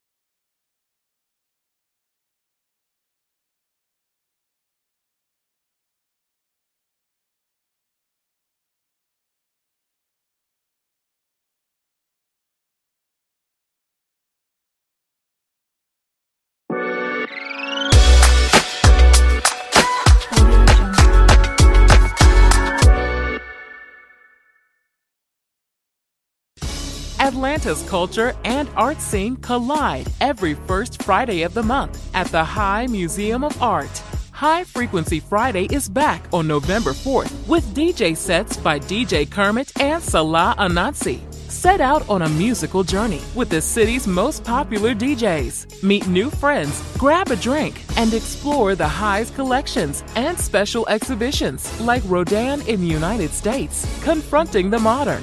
Get tickets now at high.org. We're back with more Zolak and Bertrand on the Sports Hub. Uh-huh. So yeah, yeah. In the Ferrari or Jaguar, switching four lanes with the top down, screaming out money ain't a thing. Bubble hard in the double law, flashing the rims with the window crack. Holla back, money ain't a thing. Jigga, I don't like it if it don't gleam, gleam in the hell with the uh-huh. price, cause the money ain't a Put it thing. down hard for my dogs that's locked in. Let's go to the Volkswagen Dealers Expert Hotline to welcome in RJ Bell, pregame.com, on Twitter at RJ in Vegas. It's that time of the week. RJ, did you do your homework this week? Well, I'm ready for the NFL. I mean, that that listen, there's only three byes, three teams or three games not being played this week, so I I couldn't do anything like animal handicapping. Come I on. thought you were going to look into this. Yeah, li- lion versus the grizzly bear. You know what's funny is five minutes before I'm sitting here thinking, "Oh, I was supposed to do that," and I thought, "No way, they're going to lead with that." Are Yep. they? It- somehow it's the lead. I th- yeah, I was not going to lead with it, RJ. You know what I was going to lead with? Everyone Mm. should be thanking you for giving out the lock of all locks. The Aaron last Rodgers week. Yeah. lock. And I, I, I bet that, and it paid for my ridiculous Michigan State money line bet just because I'm an idiot Spartan fan. And I thought, nah, maybe there's a chance. But it was like a free bet because I put the same amount on that Aaron Rodgers bet that you told us to bet last week. Thank you. Genius. Well, I appreciate that, and you know I'm happy to hear that. It is fun when you have a very specific bet that is obvious when it's over under one and a half yards, either gets it or he doesn't, and rushing. And when it happens, there's a collective element to it where we're all happy about it. That that that is one of the cool things about gambling, like like the coin toss in the Super Bowl. Let's say somehow my theory was, which it kind of is, that tails is the way to go. if if everyone's kind of waiting and it happens, it, it feels like we're connected. Yeah, there is that. There's that community element to it. Well, uh, I would just um, go ahead, Artie. No, I don't want to force it, but if there's anything like just fun like that, that, you know, has really no bearing on the game or anything else, if there's anything like that, those are fun. The big collective bets that everybody can get behind, regardless of team fandom or affiliation. It's like, now you just want a silly thing to bet on. And whenever one of those pops up, please don't be shy because that was You know. I might I might have one by the end of the segment. Actually, oh. Nice. Hey, before we get to our picks, I just want to ask you a general question. Based on the mediocrity in the league, is this a very difficult year to bet on the National Football League? Here's here's why it, it, feels difficult is some of the teams that are winning. In fact, a lot of the surprise teams statistically aren't that good. So the Giants, who are on their bye, good record, statistically not that good. And you look at Seattle, you know they're they're improving on defense, but statistically not that good. Minnesota isn't. So there's a lot of situations where there's a team like Jacksonville who's got good numbers but is losing, and a team like the Giants that has bad numbers but they're winning. It's hard to know when that's going to turn. RJ, I know just to go off the Aaron Rodgers thing, back in week one, I was asking you about player props and the rise in popularity. This to me has become the year of the player prop in, in g- gambling. I feel like it's bigger than ever before and it's only growing. And I think part of that is the overlap with daily fantasy. Yeah. Because if you really think about it, effectively, what is all the daily fantasy talk about? How are players going to do versus expectation? Well, what is a prop? Players versus expectation. So there's a lot of fantasy guys that dabble in props and vice versa. And I think it is understandable. Is it because if you're in a, a diner and you're having a debate about something, hey, how's Brady going to do this week? Well, his over under is 200 and whatever yards, and you can decide over or under. It really shuts people up. It's kind of like it gives them a chance to back their opinions with money, which some people like that. Other people would rather just talk about it, though. All right, let's get to some of the picks and get to what we're feeling about this weekend. I can tell you that I like the Rams plus three visiting the Buccaneers. How do you view that matchup? Well, first off, you, you got the better number, right? It, as of Wednesday early, it was two and a half. And three, even though three doesn't fall as much as it used to, it's still the most common end to a game is a three point win, especially when the line's around three. So I at two and a half, I like Tampa. At three, I like the Rams. Now that sounds goofy, but it really is that big of a number that you could have a slightly winning bet. And this is amazing. You could bet plus three, minus two and a half, and have a slight positive expectation because it's such a key number. Wow, I like it. Sharp, baby, real sharp. All right, I'm taking um, I'm taking the Raiders, a desperate team getting they're giving up one and a half on the road at Jacksonville, who seems to be going the other way. Now, listen, a lot of people think I joke and I, I try to make it where it's like uh, dramatically negative to you guys. but we do our podcast, and you know we have a best bet, or I have a best bet every week, and everyone does. My best bet was Jacksonville. So I, I, I do think this is a weird. I mean, here's the question: Do you really believe the Raiders are the better team? Yeah, I do. Uh, I do. And, and I mean, the numbers say they're not. And the numbers say that, you know, hey, Raiders are better than their record, but they're not better than Jacksonville's in in theory better than the record. So I actually think you're right about motivationally, but here's the you know the, the Raiders are going to have it, but so does Jacksonville and and the question is and I live here in Vegas, it's the first time since this hiring the question is, well, do we have the right coach? This guy flamed out in Denver, then he went and did his penance back in New England. But what what did he learn? He he said a lot of things about being different now, but it seems like he took a playoff team, and that's the narrative here in town. He took a playoff team, and they're in the toilet. I would say there's a lot of pressure. I'm not sure about motivation, yeah, but I think there's pressure. And one last thing, they stayed in Florida. All right. Now that's usually a good thing when you have an East Coast trip and you're a West Coast team and you stay back like San Fran did in Youngstown and stuff. It usually brings the team together. But if you have a lost season and now you're going to be away from your family, away from whatever you like back home, maybe that feels like drudgery. To me, I think this could be a trip where they stayed over the Raiders in Florida and it may be a negative for them. I actually like Jacksonville. Okay. Um, I don't. I don't have an opinion this week because I've been so bad. I um, I deferred this week and gave it to uh, a, a friend of my dogs. this guy likes to give my dog treats when we're out uh, walking each morning. I said, one bark, one bark means favorite, two barks mean dog. "No, this is a human friend of my dog." Oh, okay, okay. Yeah, so uh, he likes uh, the over in the Bears Dolphins game. Now that is a fascinating play because what you have is a Miami team that's heating up on offense. They had their best game last game. You got a Chicago team that in the New England game changed their approach on offense, was very successful, and put up a lot of points against Dallas. Some people thought Dallas was the second best team or second best D in the league, and maybe they are. Here's the one I like it. Two concerns. Okay. Three concerns. one, the weather. Right. It could be windy. They're staying up to 15 miles an hour, and there's nothing that hurts scoring more than wind. All right. Number one. Number two, Chicago plays almost all zone defense, and against Miami, you got to play zone. So in a weird way, that's a, a kind of a positive matchup in that regard for less points, right? Because it's the the zone is comfortable for Chicago, and that's what you need to play against the speed of Miami. Finally, the line has gone up. This line was 44. Now it's 45 and a half. And it's not like any move is terrible, but 44 is a key number when it comes to totals because it's combinations of sevens and threes that are going to be the most common.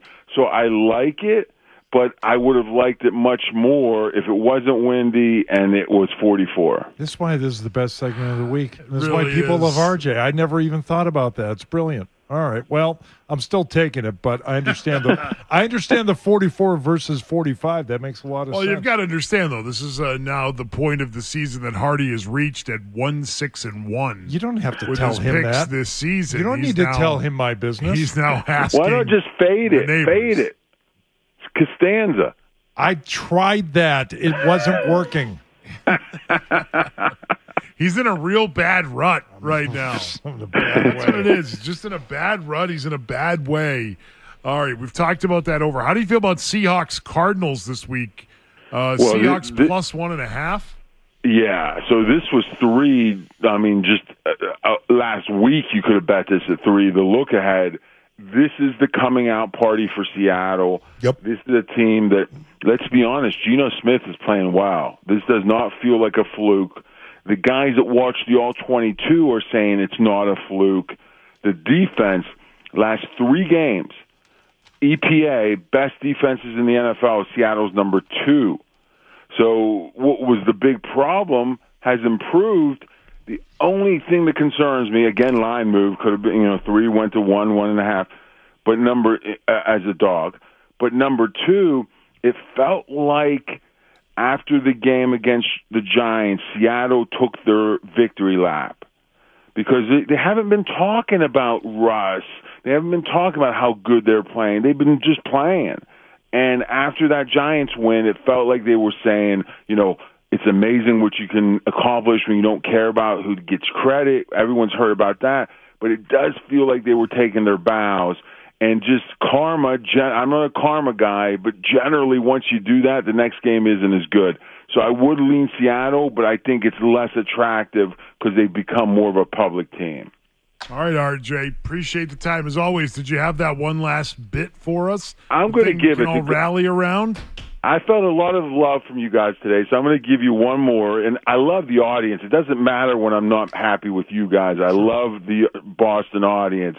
Alvin Kamara, rush, no, check this, receiving yards over 36 and a half. And Andy Dalton, Kamara really hadn't been getting a lot of targets. Andy Dalton has been uh, uh, checking down to him like crazy. And usually it's hard for the bookies to keep up with what quarterback's throwing to whom. And it, I think we have a big advantage. Kamara over receiving yards, 36 and a half. Love it, RJ. RJ Bell, ladies and gentlemen. RJ, we'll talk to you next week. Thank you, boys. RJ. See you, RJ. Always a fun time talking RJ. Alvin Kamara over 36 and a half. Uh, we'll get back to your calls on this Finish Strong Friday.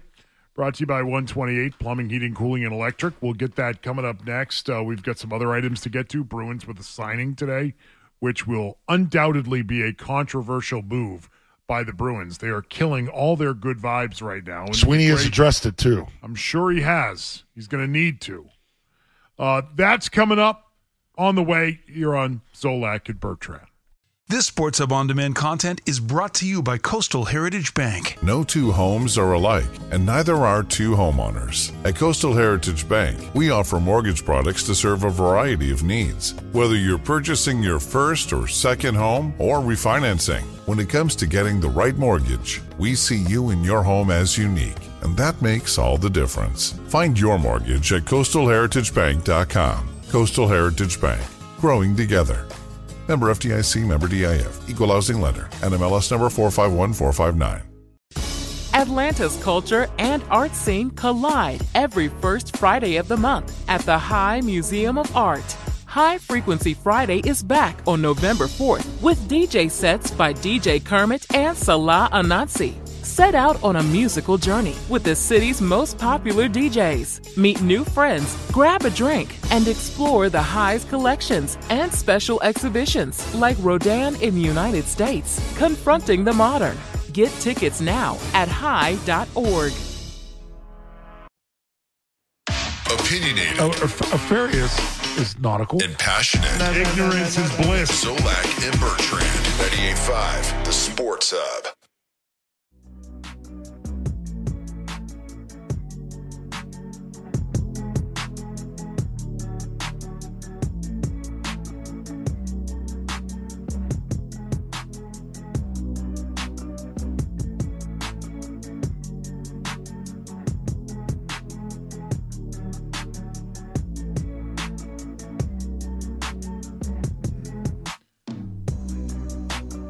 So the Bruins today, in the middle of having great success on the ice, Tell me something about the Bruins. and having Are a you sure? fabulous start to the season. And the only question is, can they keep it up? That's it. That's the only question. How long can they keep this great streak of winning going? In the middle of all of that, they decided today it would be great to go out and sign a player who a couple of years ago was drafted by the Phoenix Coyotes with the 111th overall pick before the team renounced the pick and dumped the player due to allegations of bullying against the player. And so when you hear bullying, you're like, yeah, okay, Yeah, well, no one's endor- no one's endorsing or condoning bullying, but is that something that would uh, you know, a, a bullying allegation as a kid in high school. I think it was. Yeah. Yeah. Is that enough to Teen- when he was a teenager? you know derail his his potential NHL career? Well, uh, the allegations and criminal charges for what he did were pretty stunning. Uh, it happened in 2016. The player, his name Mitchell Miller, and a classmate were found delinquent in an Ohio juvenile court on charges of assault and violation of the Ohio Safe Schools Act.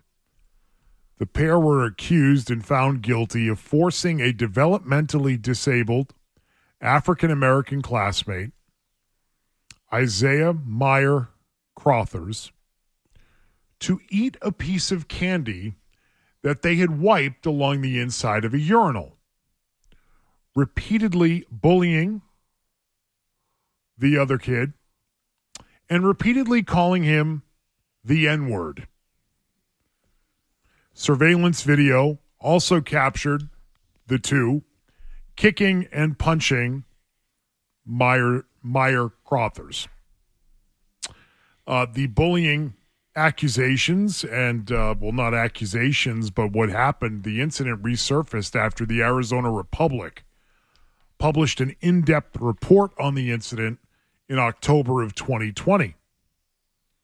The Republic expose, reading from Wikipedia now, also revealed that Miller would frequently use the words the N word and brownie to refer to, again, the developmentally disabled kid. Would also tell the kid to, quote, go pick their cotton. This, again, is the guy that the Bruins just signed today. The Coyotes, when they first uh, drafted the player in 2020, cited their desire to, quote, be a part of the solution in a real way and help Miller grow from the incident. And get a defenseman in the process. And, and eventually become a leader against bullying and racism. And that to me is always one of these nice tricks Yeah. that they play. That the people who have done the most egregious, you know, whatever it is, name the act, bullying, oh, they're actually going to turn into an advocate against it. Like, ah, he murdered six guys again. This is a far reach, okay? But like, would you get the murderer to to talk people out of murdering people? No. You'd be like, no, no, you are not at all an example. You are not someone that people should take advice from. You are not someone that people should learn from when it comes to certain events. Right. And I'm not comparing the two, but like Kyrie Irving donating half a million dollars to to the ADL. This is I mean, not this is not a behavior that was a one-time bad decision, right? This is repeated behavior. It's a pattern of behavior. It's not a one-time yeah, isolated. Screw up. It's not an single incident, isolated drunk at incident. a party. Right. Right? Not that that would matter either, but right. You're talking about pattern, pattern of abuse. Yes, a pattern of abuse. Which means there are other types of incidents. You know, I think there are some some things where you can become sort of a leader and advocate. There are people that have had, uh, like you know, as as high school kids, they had a drunk driving accident. Yeah. and they say, you know, I want to show you how this Changes you for life. I'm How, how you can make one dumb decision one night and it will ruin and change your life. Yep. Right. I mean, that's sort of different. But this this is repeated behavior over and over and over again. And so the Bruins went out and decided to sign him today. Well, I mean, PR's been so so positive here, you know, lately that just a little little something to offset it. And so there's also this. Uh, there's a there's an accusation from the family of the person the the bullied child in this. Right? I mean, how old was he? Thirteen years old or so.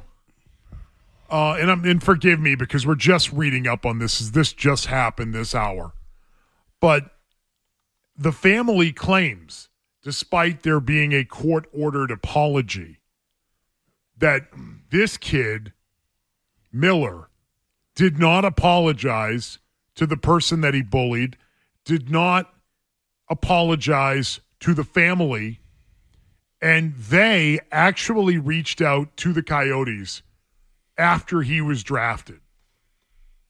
Reached out to the team and said that no letter was ever read to Isaiah, the, the kid who was bullied in this case, and part of that may be that the court order, as part of the the plea in this case, was that he would have no further contact.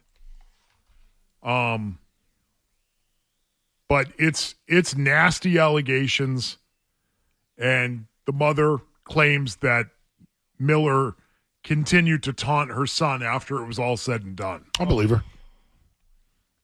Up until, as she claimed in 2020, two years ago, which would have been 2018, two years after the initial incident was, uh, again, put through a juvenile criminal court process. And Don Sweeney said, "You know what? This would be a good day to do that for the team. Let's well bring that guy. Yeah, I'm not even going to do my Don Sweeney voice today. That's no, just- no, no. it's not even worth don't it. do that. No. Yep. No. Despicable. Uh, Don Sweeney today. So yeah, I thought And Ty and I- Anderson had a good tweet on this uh, because someone it may have been Ty himself who asked the appropriate question here, which was Sweeney on signing Mitchell Miller. I am not going to downplay that this has been a personal struggle as well as a professional struggle. The team did not reach out to the victim's family during their vetting process. Ty Anderson wrote, just having a hard time thinking that this is going to be worth it for the Bruins or for any other team. And if you were going to do a vetting process, wouldn't contacting the uh, family of the person who was the victim maybe be part of a vetting process? Who did you ask? His agent? Well, you're, you're, you're Who'd you talk to? when- This, regardless of any sport, when you bring a player in like this or an Antonio Brown, you know, I'm, I'm not comparing the two. And I'm like, every case is different. Is the distraction and the problem that this could potentially ca- cause within the chemistry of your already established locker room? Is it worth it?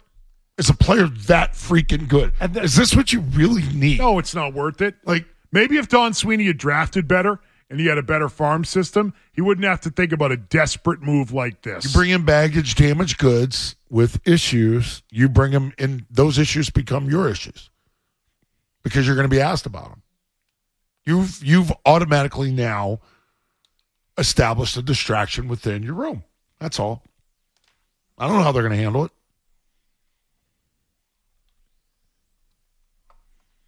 Like, uh, remember the Patriots drafted? Who's the guy they drafted? Uh, was it Christian Peter? Yes. Yeah, what do you do? End up, Miss, Mrs. Kraft said, get rid of him. Cut him. It's bad. We don't want this distraction here. And it happens. I mean, sometimes you just feel you know a person, you bring them in, and it just doesn't work out, and they do something, and you end up getting rid of the person. You know, that I want to say it's tough. I don't think it's all that tough. You know, you, you have the statement from Miller now talking about, you know, I made I made an extremely poor decision and acted very immaturely when I was in 8th grade. This sounded like an ongoing almost systematic you know Allowance, level tolerance. level of of abuse and if if if you were an adult this is this is like hate crime stuff. This is this is brutal, and it seemed like it went. Yeah, on. you go to jail. Yeah, if he weren't if he weren't a kid, he'd be going to jail. yeah multiple multiple incidents that have been going on for a while. That's not a decision. That's something in a person's character. Now, for Mitchell Miller, he wants to, you know, turn his life around and How do you make amends it, for all though? that Yeah. stuff. I I hope he does, and I wish him all the best in doing so. I would really I tend more to think about Myers Crother. That's his uh the Isaiah, the, the, the- Isaiah's last Yeah, name, the right. boy who was bullied. I have a tendency to, you know, think more about him and hope that he's doing well. But in terms of this kid, Miller, it- he's 20 years old. So it's What do you six? Like- six, seven years ago, and it went on. It sounds like for a good portion of those years, it wasn't just a one-time thing. Why do you need to do this if you're the Bruins or any Right. other It's- team? it and every, and by the way, every other team decided apparently we don't need to do this. We don't need Yeah, this. you're the lone one. You're the lone one. But like for him, okay, so he's talented in hockey. What's he to do? Like if, you're saying, okay, this happened a long time ago, and I'm not that person anymore. It's like somebody's got to give him the break if this is what he really wants to do is play hockey. I just don't, you know, from a team standpoint, from what you stand for as an organization standpoint, that's a tough one. It's a tough one to bring it in your building. The mother of the victim gave a letter to the athletic that she wanted to send and didn't held back on sending to the Coyotes once he was drafted. And it said, Hello, I'm the mother of the boy that Mitchell Miller bullied. I read the statements made by Bill Armstrong, the GM, etc., and I find them demeaning to our son. Are you aware Mitchell never apologized to our son? Are you aware two years ago he still taunted him? Are you are you aware that this went on for years? Do you understand the mental damage Mitchell did to our son? They say that uh, Mitchell Miller had been calling this uh, uh, this child Isaiah the N word since they were in the second grade. Jesus. The juvenile court magistrate found he had absolutely no remorse for his actions and was merely upset that his reputation would be destroyed by the situation. Yeah, kid doesn't care. Yeah. But the Bruins do. They cared enough to bring him in. He's that good. Congratulations. That- that good. Yeah, he, when, he was drafted 111th overall. He's not exactly a star player. He's not a can't miss prospect. Must be really, really good. I mean, Yeah. to deal with this. What a desperate move. Yeah, good time for it, What too. you, you want what? One loss? One loss right now in here? That's so You're rolling? stupid. What a, s- what a boy. stupid move. Uh, the Bruins deserve everything they get for this. Idiotic. Jesus, Patriots got killed for bringing Rossweiler. in. Idiotic. Ridiculous move. Nonsense. Congrats. Rohrwasser, or whatever his name was. Yeah. Ross Rottweiler. Yeah, same thing, right? Yeah. Well, Well, I don't know if it was the same that didn't thing. Last, but it, that didn't last long. Like, Well, Rohrwasser, that was well, well, I forget that was But uh, the- he, the- he had the part of that the percentage- the three percenter tattoo because his his explanation was, which I have a tendency to believe, is like something that his uncle and his father had, and he didn't really know. And even if you did know, Covered at, at, at the No, very but same least, thing in terms of a team renouncing, Oh, pretty yeah. much renouncing a pick and Oh, saying, okay. ah, you know Oh, what? okay. On second thought, Yeah. we Right. don't want to have this guy. You mentioned Christian Peter. You know, That's one I came up with, like, yeah, back in the Christian day. Peter. They actually Rohr selected the guy. Guys that got picked and their teams immediately like, were oh like, man, "Ah, we missed it on move this kid. We missed on this kid, and we're not moving forward with him. Done. I mean, this, Miller still has the opportunities to do things. He got dropped by his college hockey team, but he was still allowed to attend classes. You know, you're not saying, you know, the kid doesn't deserve a life of any kind. That's Just why- yeah, why- I mean- what, but there are there are certain consequences for your actions, even as a 14 year old. And if the family's allegations are true that it was an ongoing thing that lasted for years Since second grade. and and happened up until uh, and, and continue to happen even after the like what, what what are you doing who are you gonna you, you gotta pick a side sometimes you're not going to get it right all the time but So so hold on. how are you going to sleep better which one is going to allow you to sleep better So second grade, you're what a six seven year old, right? Six seven year old. So the mother sends the note to to to Colorado that oh this just he he, he even bullied my son up to two years ago. So when did he get drafted? When he was 18, 19? uh, so this went on for ten years at school. I, I'm doing the math I, by no, age. I don't. I don't know Yep. about the timelines though. So I, You know what I mean? have but no like idea, but second grader, you're you're what six six years old at, best, six doesn't seven. sound like an isolated incident. Let's no, it sounds like a long uh, pattern of abuse for many years. Yeah, and he'll now be part of your uh, AHL Providence Bruins. He's going to report there when? Today? Soon? So there you go. That's where he's going. That's the Bruins today after another good win last night.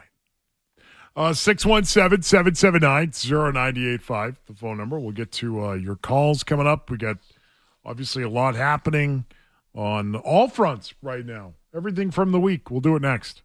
Hey, it's Maz for Rodenhiser. The countdown to winter is on and Rodenhiser is ready. Are you? Don't wait for winter to start thinking about your heating system, especially if it's older. There are large rebate incentives available for heat pumps and heating systems, but supplies and rebates could be limited in peak season. Rodenhiser is working directly with manufacturers and is now offering free new system consultations to discuss rebates and equipment for this winter. So don't wait. Call or book your free consultation at rodenhiser.com now before winter gets here. Call or book your free new system consultation at rodenhiser.com.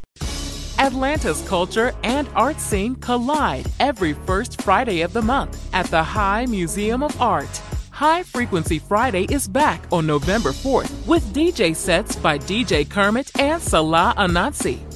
Set out on a musical journey with the city's most popular DJs. Meet new friends, grab a drink, and explore the High's collections and special exhibitions like Rodin in the United States, Confronting the Modern. Get tickets now at high.org. Here are Zolak and Bertrand. Where else does that happen? 98.5, the Sports Hub.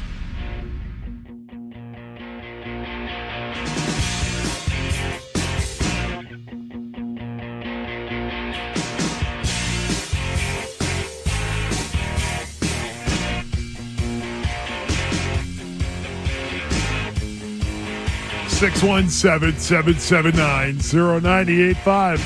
Let's go to your phones. Ryan's in Malden. Go ahead, Ryan. Hey, what's going on, guys? Hey. Uh, hey, I got a quick, uh, I got a question for you guys, but can I give uh, two movies for a filter review this week? No. Hey. okay. Uh, Yeah, right, go ahead. uh, uh, oh. No, go ahead. I'm just kidding. Hurry up. Hurry up. all right, all right, uh, all right. Since he's from London, Lock, Stock, and Two Barrels, and the other one might be a little too long. Shawshank Redemption. Andy Oh, my Dufresne. God.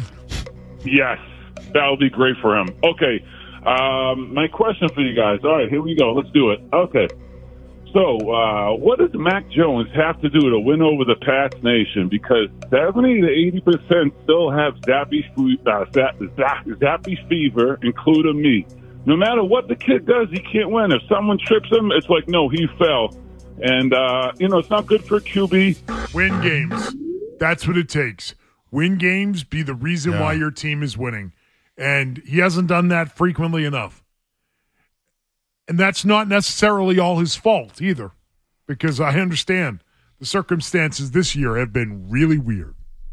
So that's not to hate on Mac, but that's what it will take. If that's what you want to know, how to get rid of the Zappe fever, Mac goes out and plays a game this week that puts his team in a big position to win, and he continues to do it. Two and seven in his last nine. Is that still the case, or does, Two and was that seven. before last week? Uh, it was Three- two and seven before, so he's three and three and seven. Three and seven in his last ten. Yeah, with the pick in every one. Man, Yeah, that's the problem. don't turn it over. Win games. And that first pick was not his fault. Will die. Yeah, that deflection that goes up in the air, that's not his fault. That's that's free ball. I don't put that one on Mac. I put the pick six on him. I do. I went back and watched it again, Beetle. Yeah, Everybody said still not. I I disagree. I think it's completely his fault. you're sticking to your guns Sticking on that to one. Yeah. Uh, Paulie's in the truck on a. Hey, what's Go going ahead. on, boys? Yeah. Listen, uh, first on that bullion, bullion thing, man, I, I cannot stand and will not tolerate uh, Uh-huh. thieves or bullies, uh, but bullies are worse than thieves because I'm like, thieves will steal your money, but bullies will steal your soul. I cannot stand bullies. But anyway, um, I'm calling today to fa- face the music. Bam Ehlinger's in town. My boy Bam's in town. Uh, wouldn't it be something? if He get his first win. Yeah, after all gotta- first of all, you crap need to learn how to him? pronounce his name. Yeah, I mean, Oh, we had to learn. Ehlinger. Yeah. Yeah. Ehlinger. It wouldn't be something to get his first win against the Patriots after all the nonsense I've been listening to about him. He's he may be well may well be the speaker in that the sleeper rather in that draft. You better watch out for a lot of RPO stuff. They're going to be doing the same thing that Justin Fields is doing, that Josh Allen does, and that, that Jackson was doing. You to watch out for a lot of that misdirection stuff. They're going to be running them. They're going to use everything you know, to try to defeat the Patriots. It's a mobile quarterback. That's what's going to happen this week. All right, Paulie. Nice. He's been high on that guy for a while. He's a big fan. Yeah. Big fan. Frank is Swampscott. Frank. Good afternoon, gentlemen. Uh, I just wanted to call. I was riding around in the car and wondered whether they were talking about the bullying incident, and I'm glad that you are. I want you to know uh, I've covered that team for 40 years. I've never, I became a season ticket holder when I stopped working in the business.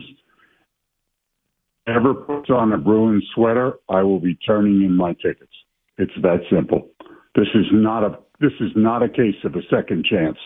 This is a repeated conduct, and it's just disgusting that they signed this kid. Frank, I appreciate the call, and I think you're right. It wasn't a one time incident, it was repeated behavior, it was a pattern of behavior, and there has been little or no contrition in this case. Frank DeLappa, was it? The, the, the family is very clear.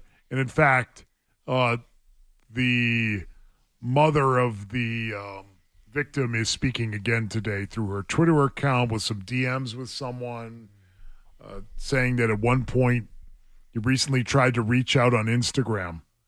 That's nice. Yeah. Gram it. But they are not satisfied. So they are not satisfied with the uh, apology. I don't know, Hardy. They I don't don't know, believe like- there has been a genuine apology. They Right. don't believe that has been received. They have not spoken. There was the court ordered letter, but they say they didn't get it. There's a copy of that floating around, Mm. but they are not pleased with how it went down following what actually happened. And so if they're not satisfied with the response, why are the Boston Bruins? Why do they feel like the player is deserving of that second chance, if you even want to call it that, as Frank Th- does this not want to and this can't be just like one guy Don Sweeney. It's like you talk to your guys, you talk to your scouts, you talk to the room. Like, hey, this guy kid has this thing. You sure you want to do this? Like, you know what I mean? This isn't like lone wolf. Like I'm out there and I'm making the selections myself. Like there's a there's a gathering on this, right? There's a room. People reflect their views. You talk about players. You have scouts. You have people in your feeder system. You have people out there on the ground working.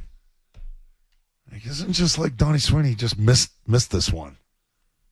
Okay, I got enough stuff on this one. We're good. And not only that, uh, Sweeney today, just reading some of his quotes, he doesn't sound convinced about this move.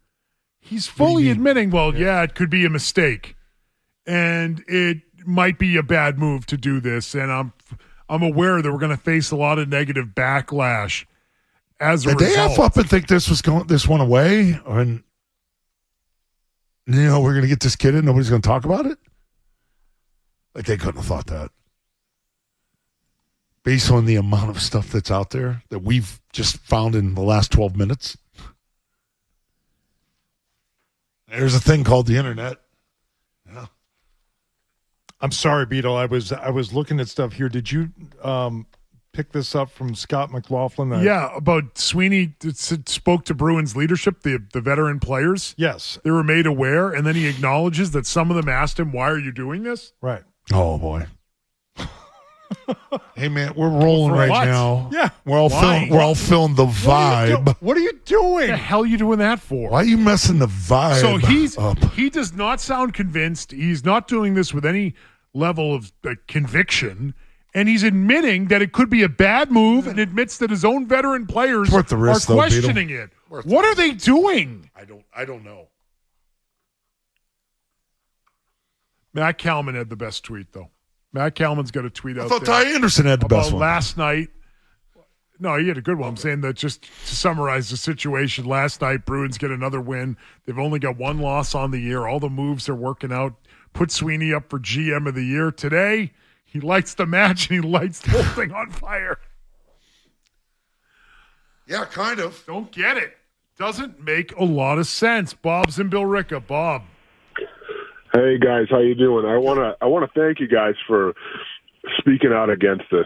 Uh, I happen to be the father of a black intellectu- intellectually disabled son, and I'm seriously I'm not kidding you. I'm driving around. I'm almost in tears hearing about what this kid had to endure at the hands of this piece of garbage. So I, I have to tell you guys, I've watched every single game this year. I even watched on ESPN Plus last night. But you send your kid to school every day. He's intellectually disabled. He's black. You have to worry about all of this stuff. And then to think about what this kid did to this child, and for Don Sweeney and the Bruin orga- orga- organization to sign him, it's unfathomable. I, I I will not be a fan of this team. The fact that they even signed this kid makes me want to walk away. If he's not cut today, then I'm never going to watch a game ever again in my entire life. I mean, we've seen it. We've seen it in sports. The the enormous reaction to this type of signing sort of puts you put you out there, and you need to make a decision. Today's takeaways, fake promos, are coming up next. When you hear about opioid overdoses, you probably don't realize half of the nation's overdoses happen in the exact same spot. It's happening right at home. Georgians are accidentally dying in their own homes because people don't understand the dangers of taking an oxy or perk for sleep, stress, or with a glass of alcohol. Learn how to protect your family from opioid overdose at opioidresponse.info. This message is brought to you by Georgia DBHDD. Hey, Georgia, if you love playing Fantasy 5, you're going to love it even more because we're giving away stacks and stacks and stacks of cash. Now through November 27th, five winners each week will win just by playing Fantasy 5. And the cash stack grows to $10,000. Play online or enter your non winning Fantasy 5 ticket at fantasy5giveaway.com for your chance to be a weekly winner. It all ends November 27th, so play Fantasy 5 during the Stacks of Cash giveaway only from the Georgia Lottery. Play responsibly. They bring you insight like no one else can. Used to have uh, the trainer slap him before every game. Zolak and Bertrand. Slap me, come on, slap me harder. 98.5, the Sports Hub. They give. Give it to me. Give it to me. Give it to me now, damn it. Tell me I'm wrong. I don't know how you could. And they give. We need to break news every day. And they give. I love breaking news. Can't get this kind of analysis just anywhere. And now it's time to take. That's not a hot take. End of the day. Hot takes from the day. Today's takeaways with Zolak and Bertrand on 98.5, the Sports Hub.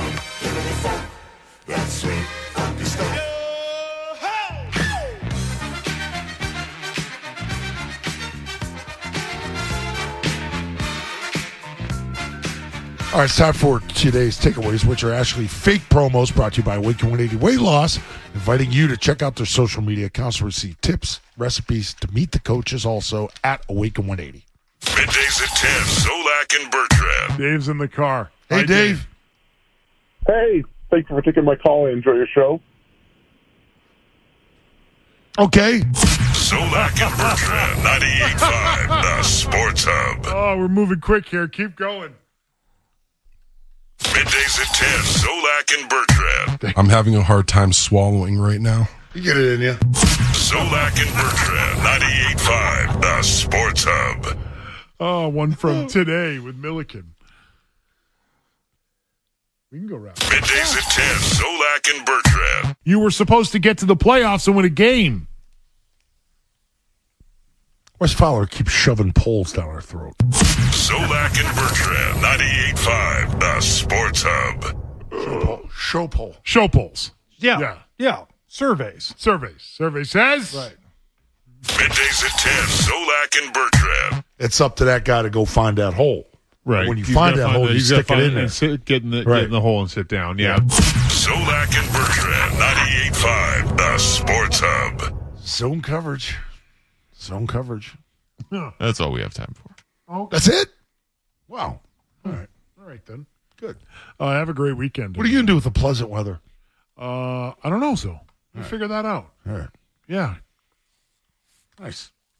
Well, playoff playoff weekend at high school football. They start this weekend. Nice. good. You're going to be uh, partaking in that as a I'm fan? actually going to the Cum Bowl tonight, uh, out in um, Connecticut. So I head to Rensselaer down in uh, yeah, the East boys, Hartford. The boys going to the high school game. Yeah, tonight. So East KP tonight. Yeah, Okay. yeah. Well, enjoy that. Okay. We do a hard little golf. Hopefully. Hopefully, Nice. All right, guys. All right, then. See you Sunday. Should be a hell of a day. The game will begin at uh, 10 a.m. Sunday. Zoe on the call with Bob. Felger Mazz are coming your way next, right here on 98.5 The Sports Hub. Have a great weekend. See you guys. Bye.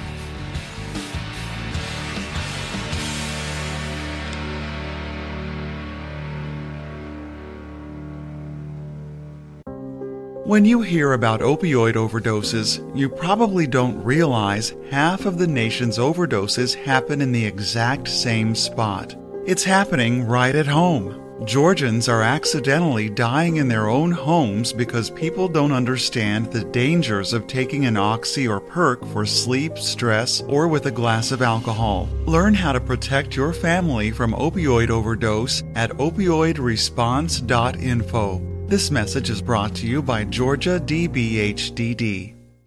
Oh, oh, oh, O'Reilly! Stay cool this summer with AC Pro and O'Reilly Auto Parts. Right now, get a $15 O'Reilly Auto Parts gift card after mail in rebate with the purchase of select AC Pro ready to use refrigerant products that include a hose and gauge. Beat the heat before you hit the road with AC Pro at your local O'Reilly Auto Parts store. Oh, oh, oh, Auto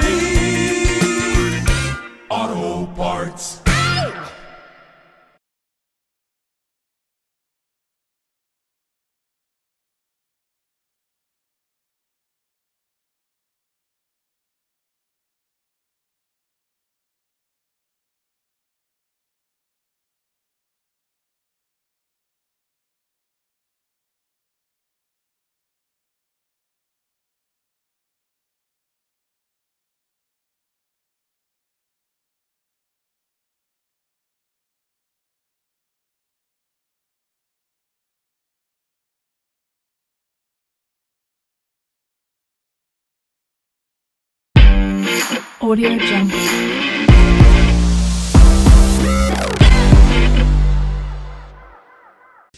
Atlanta's culture and art scene collide every first Friday of the month at the High Museum of Art. High Frequency Friday is back on November 4th with DJ sets by DJ Kermit and Salah Ananse. Set out on a musical journey with the city's most popular DJs. Meet new friends, grab a drink, and explore the High's collections and special exhibitions like Rodin in the United States, Confronting the Modern. Get tickets now at high.org. This week's episode of Black at Work is sponsored by Atlanta's culture and art scene collide every first Friday of the month at the High Museum of Art. High Frequency Friday is back on November 4th with DJ sets by DJ Kermit and Salah Ananse. Set out on a musical journey with the city's most popular DJs. Meet new friends, grab a drink, and explore the High's collections and special exhibitions like Rodin in the United States, Confronting the Modern. Get tickets now at high.org.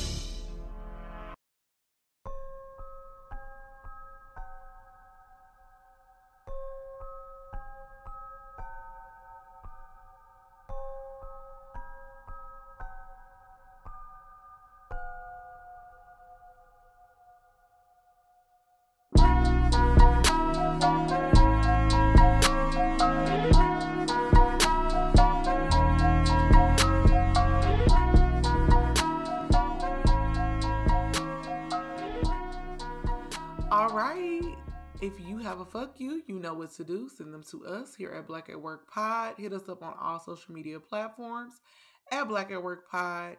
Hit us up on our website, www.blackatworkpod.com, or you can um, write us uh, through email and be professional. Um, blackatworkpod at gmail.com. Our first, well, not first, but our fuck you of the week comes from Cassie. Hey, Cassie girl.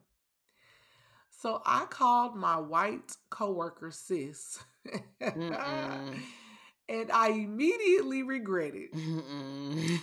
she now thinks she's invited to the cookout. Lord. she walked past my desk while I was listening to y'all. Hey, girl. and I turned my phone around real quick so she wouldn't see. She asked me what I was listening to. I told her Joe Rogan, LMAO. Good one. Julie, you ain't gotta go home, but you gotta get the hell out of here. I ain't being friends with nobody that don't know how to season, dance, or how long Sophia had to fight. Julie, you cool, but nah, you would have been okay if you didn't use my slip up as a pass to code switch and act urban, quote unquote. So now you're on my list with Taylor Swift, Donald Trump, and Kelly Clarkson. Uh-uh. What Kelly do? Uh-uh. What Kelly do? Co-worker, what Kelly do? Uh-uh. Go ahead. Please don't come over here no more. I was just joking, and I don't like how much you always talk in them team meetings. this ain't a fuck you. This a get the fuck on. Hopefully, I make the show. uh-uh co-worker nope you got to write back in and i i need screenshots i need links i need data receipts what did kelly clarkson do No, hashtag what did kelly do Cause Kelly is one of us, honey.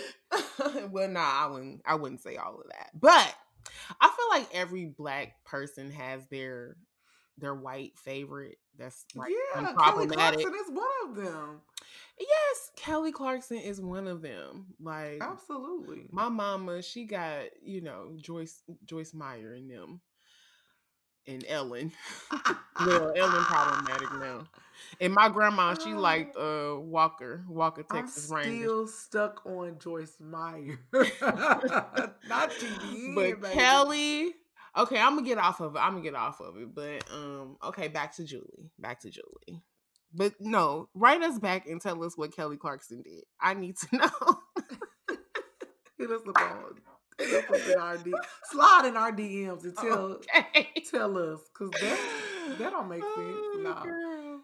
The Uh, um how that was funny that she came over while you was listening to the show and you flipped it over. girl and said she was listening to Joe Rogan. Girl, Okay, you think she saw that posted note? Girl. Okay, you know you gotta dim dim your settings when you listening to Black at Work at work. No, but for real, because don't be getting us. Because I just feel like Julie ready to report somebody to HR. That was hilarious. Still I'm stuck on Kelly Clarkson. What did Kelly do? Tell Dana, y'all. Please, please let me know. I can't sleep tonight until you tell me. I'm Not sleep tonight. I'm just playing, y'all. And y'all know better than to call your white coworker sis. Girl, how did that happen? How did that happen, girl? Sis. How did she become sis? Yeah, nah, you know better than that. Like we you don't know when you when you talking fast or whatever, you might be like, uh, sis, or I don't know, but Nah, I ain't never calling Millie from last week, Okay. sis. ain't no way. I don't know. I'm just like, I maybe you know if you get too comfortable, but to me, that's I just I don't think I would ever be comfortable enough saying nigga around white people unless I'm talking to other blacks. Like I don't care if they're listening to me talk to somebody else that's black. right. But I'm not gonna be calling them niggas like I do behind their backs. Yeah, I don't see in no circumstance where I'm gonna call my white coworker sis. But hey, girl, it's okay, girl. Don't re- don't regret it. Just Play put it on us fuck up. Yeah. And I love this is a get the fuck on. So if you have a get the fuck on, let us know that too. uh y'all are crazy, but um yeah, if you have a get the fuck on or fuck you, hit us up. All right. Well, this week's shout out is for our coworker Kiki on Instagram. If you guys listened um, to that long ass show, like, first of all, we did not intend for that show to be that fucking long. At all. We looked up and it was like two hours, girl. So anyway, um, but if you made it to the end, uh, Nessa and I created a code word, and whoever DM'd us with that code word got lunch on us. So congrats, Kiki. Congratulations. Thank you so much for playing. And um, yeah, more of stuff like that coming soon, guys. And now Coming soon. Let's get over to the water cooler. All right, y'all. Breaking news. Unfortunately, a Russian court rejected Brittney Griner's appeal against her nine year sentence. Um, but they did allow time served for um, her pretrial detention. However, as most of you know, she's on her way to a a labor um detention center where she has to do Shut up. harsh labor every day. You know, kind of like on life in uh, in deplorable conditions. Yeah. So like President Joe came out and said that um they had been trying with uh Russia to negotiate for Brittney's release. As you guys know, the United States has a Russian arms dealer. I'm not even going to try to pronounce his name because nobody cares. Whatever his name is. um, we got him, and we trying to send him back home to his Mhm. For Brittney and some other American nigga. And I just feel like if y'all just drop the other American nigga, then maybe they'll just let her come on through. What you think, Anessa? Yeah, I'm still trying to figure out why is it taking so long. Like, what? It's got to be something going on behind the scenes that we have no information about because it just doesn't make sense to me. If we have somebody like trade them off and move on, and she didn't even do it, they acting like she done killed somebody.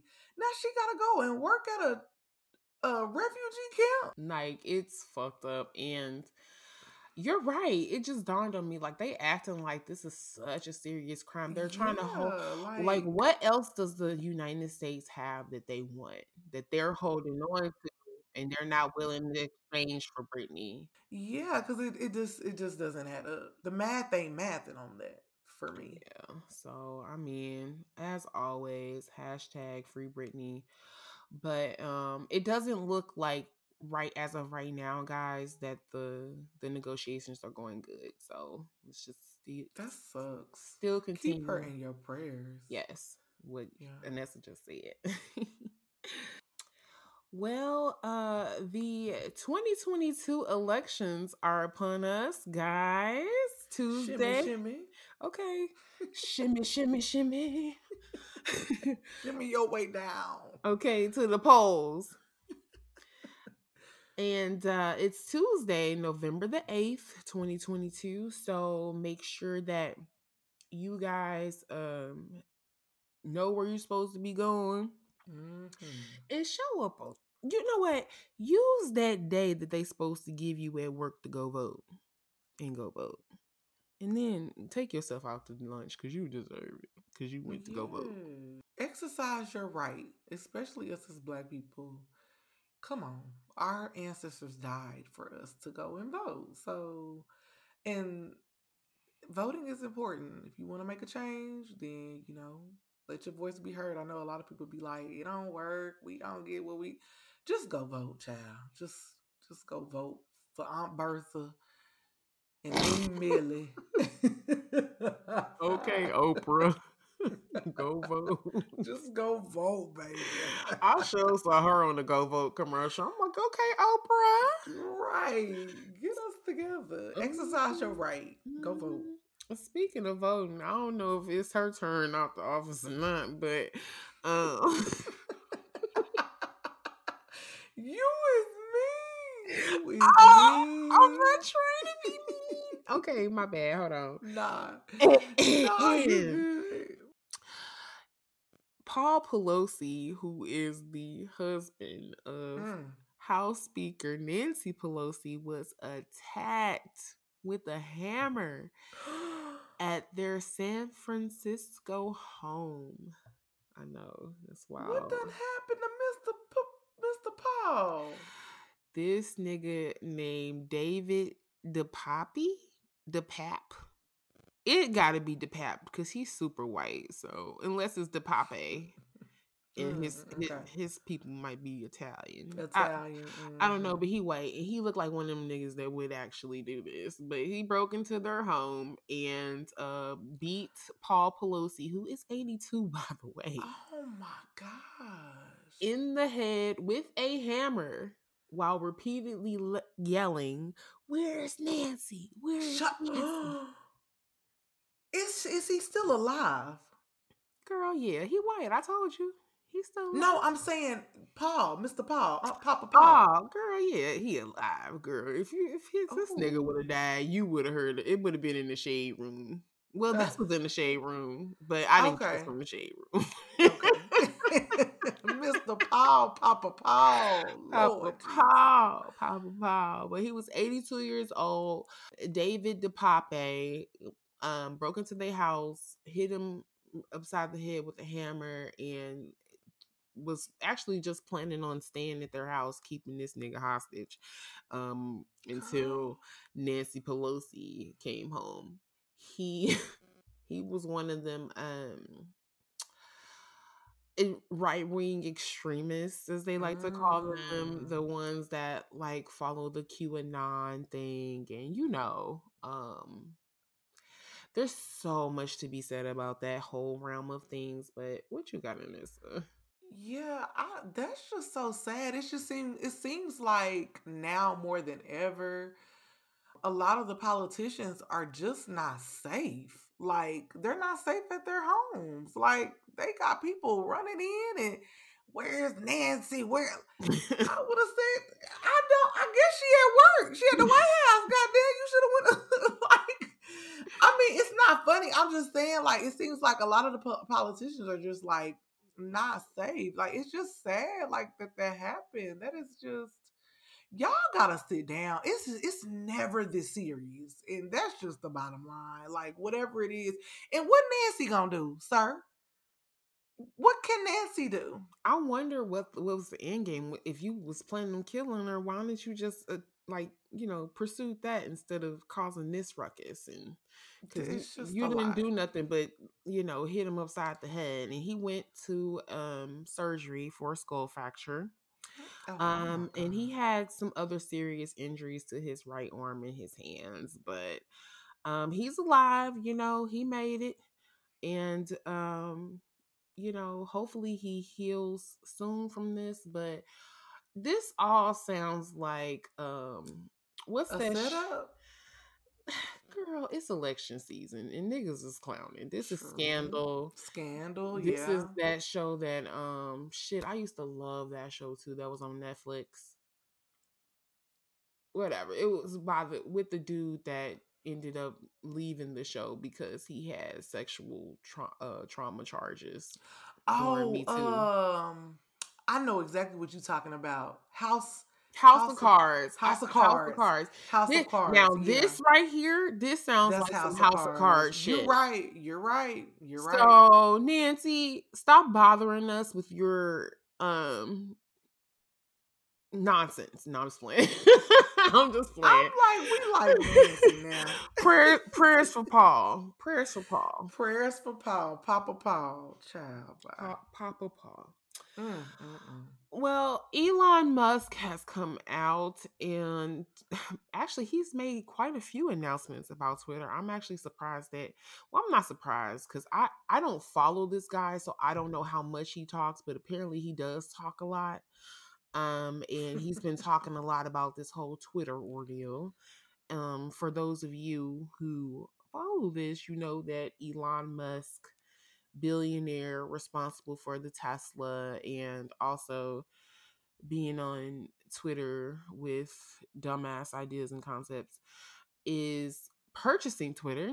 Well, he has purchased Twitter and um he's talking a lot about his plans for the future and he says now that he is forming a content moderation council with widely diverse viewpoints um, so if anybody reports what you're saying is hate speech, it won't just fall on one person to deem it that. It'll go against, go to A a board of people. Mhm, mhm. So it goes like, you know, maybe this black person might say, "Oh, I'm not offended by that use of the word nigger," but like another one might say, you know, that's what Mm. I'm assuming this is about. This is what it sounds like to me. Y'all let us know what y'all think.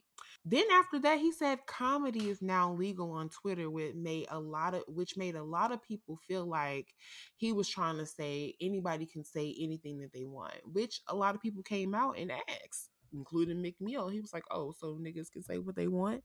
Toni Braxton announced that she wasn't fucking with Twitter at all no more because y'all not finna do her. Um, and I think my time on Twitter has come to an end too. Like I've been on there, ooh, for a decade, and um, yeah, I'm good on Twitter. I think. So do you think Twitter is gonna become like uh extinct like MySpace? You know, or do you think it's gonna be like uh the January 6th folks can all they can all go on there and commune with each other? No, I don't think anything's gonna change about Twitter. I think Twitter's still gonna be funny. Um, especially this is y'all all the statuses that go viral on Facebook and shit and, and that y'all see memes of on Instagram, they come from black Twitter. Yeah. Period. Mhm. Like, and I'll be seeing this shit at, in real time on Twitter and then go on Facebook a month later and somebody even copied the status and put it as their own, like they that funny. Mhm, So mhm. like that's how to me popping Twitter is. And actually Twitter out of all the social media platforms is my favorite platform. But like I said, I just think my time is kind of up. Like it's it served its purpose for me. But, you know, I I mean, we're we're still going to use it for the show. Yeah, I was gonna say a lot of people have your same sentiments though. Like I saw Toni come out and say she don't want to. Like a lot of people probably gonna take that same approach, like they don't want to get on it. I I have a Twitter, but clearly I don't use it. I don't know how to use Twitter. I feel like I don't know how to use it, so that's why I don't get on it. but um I did see Elon Musk put a cowboy hat on that Twitter bird. I'm like, What like, the what y'all got mean? going on? That's what, and that's why I said, is this about to be a January 6th? Uh, y'all, all y'all people, this is gonna be y'all. That's what I'm saying. We create Black Twitter is hilarious. So clearly, we just need to create our own. uh, we really should create our Yes. own Twitter like platform and leave Yes. Elon Musk in his plastic hard face ass with the cowboy hat over Alone. there. Yes, with, with his peeps. Like, no, Yep, for real. Black developers, Come get on. with it. Like somebody be talking about that, thinking about that. That ain't my charge. Like I don't care that deep. But somebody somewhere, get Somebody on needs to. Please, Yeah. I will join. I will join, especially if everybody else that makes Twitter dope to me, which is all the black Mhm. people, All the black people.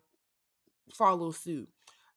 Donald Trump got his folks to join. Um, they own Twitter and they've been over there thriving. We can do the same thing. Get with it, niggas. Get with it. That's how they still talk to him because he's been banned from all the other social platforms, so they had to create his own, their own. But anyway, our final story, and shout out to our coworker Kiki. She also won the contest, but she sent us this story before she won the contest. So shout out to you, Kiki. And also, coworkers, if y'all have any stories that y'all want us to talk about, please send them over to us. You can email them or DM us or whatever, or tag us in it, and uh, we'll take a look. See this one right here. I actually did come across this story, but I really try to keep the water cooler light, um, because this is some fucked up shit.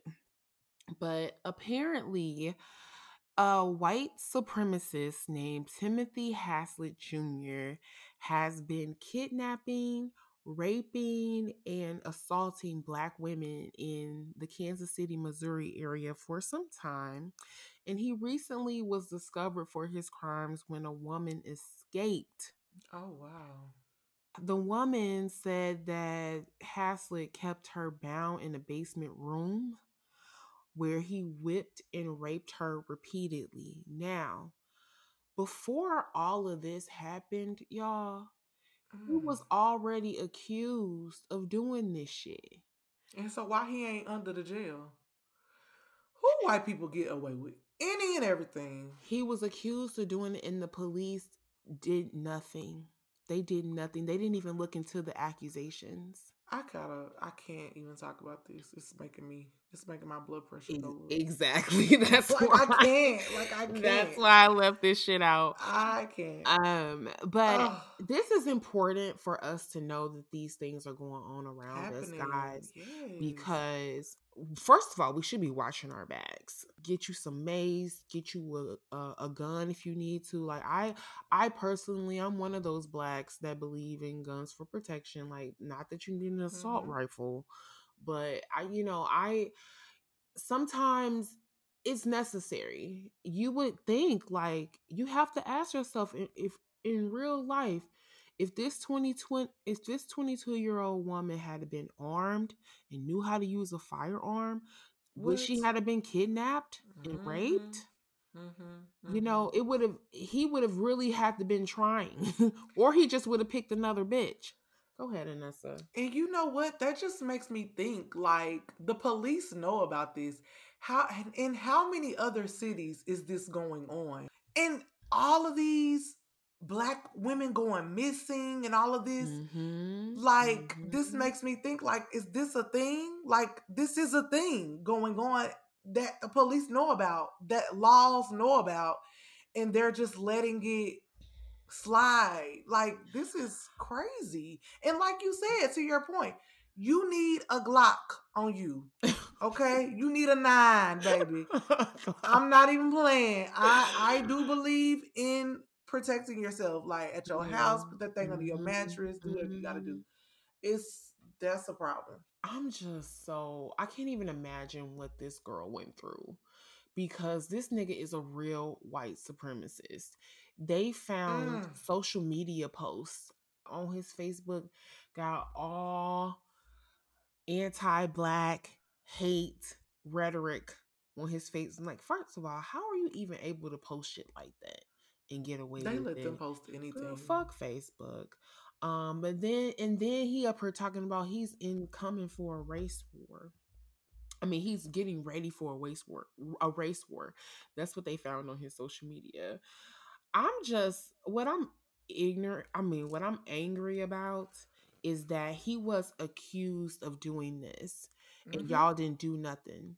Mm-hmm. And it wasn't until like literally some woman came to you chained up with the collar around her neck that y'all actually went to go look at this thing. Like if, if a white person calls and say, Hey, Tyrone's jogging down my street, y'all gonna send the ATF, the DEA, the task force, and the jump out boys on him for jogging.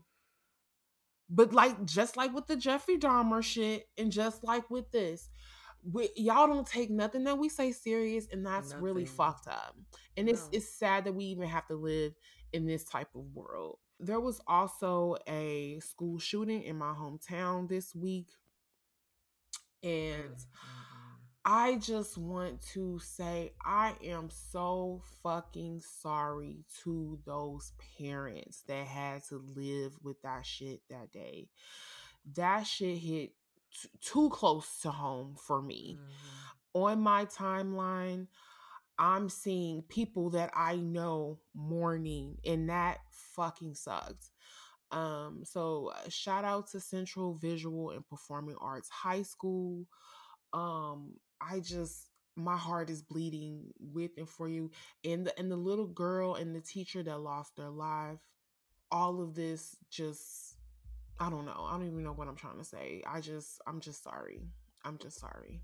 uh, we were it's crazy because we were just talking about guns at schools last week on our show and um or the week before last or whatever it was that we were talking about it but regardless of the fact um they need to do something something needs to be done it's too it's happening too much here in the united states where people feel like they can go in a school and shoot children. And to be a parent and to just just to think that your child is not safe when you leave them or for you to outlive your child as a parent that the thought of that is just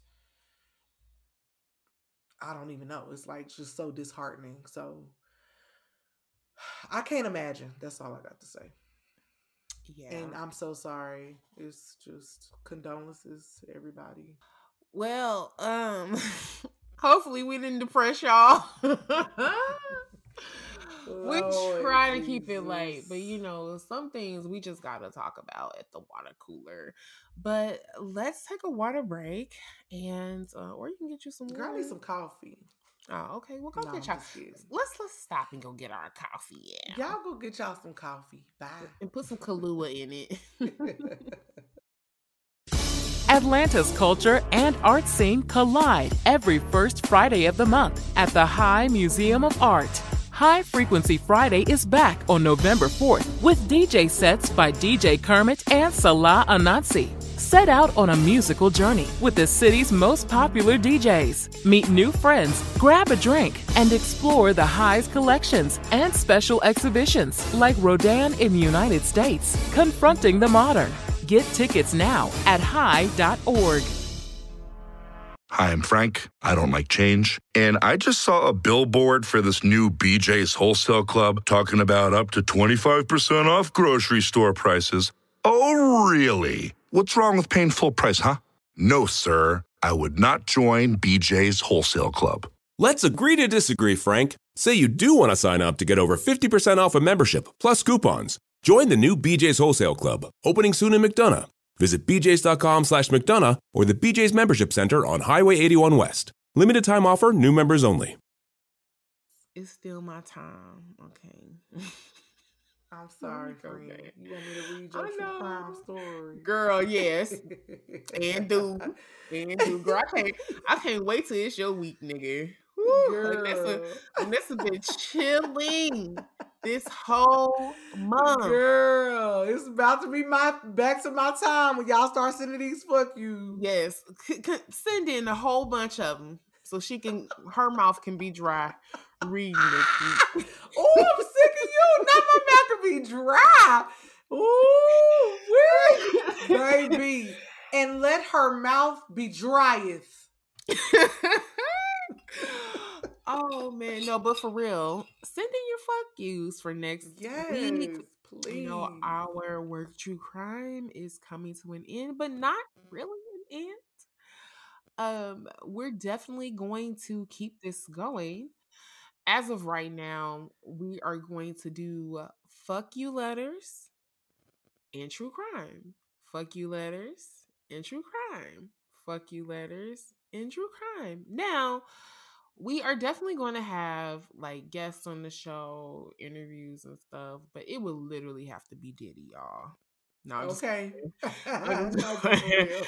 no, but we are planning on having like a um a HR professional on to answer some of you guys' work questions, salary negotiation questions, and stuff like that. Like we're gonna make sure that our guests can be useful and helpful to you guys, and also still if they have a dynamic story to share, we're gonna provide that too. But it's not going to be the center focus of our show as it has been in the past. So thank y'all though for enjoying the true crime this month.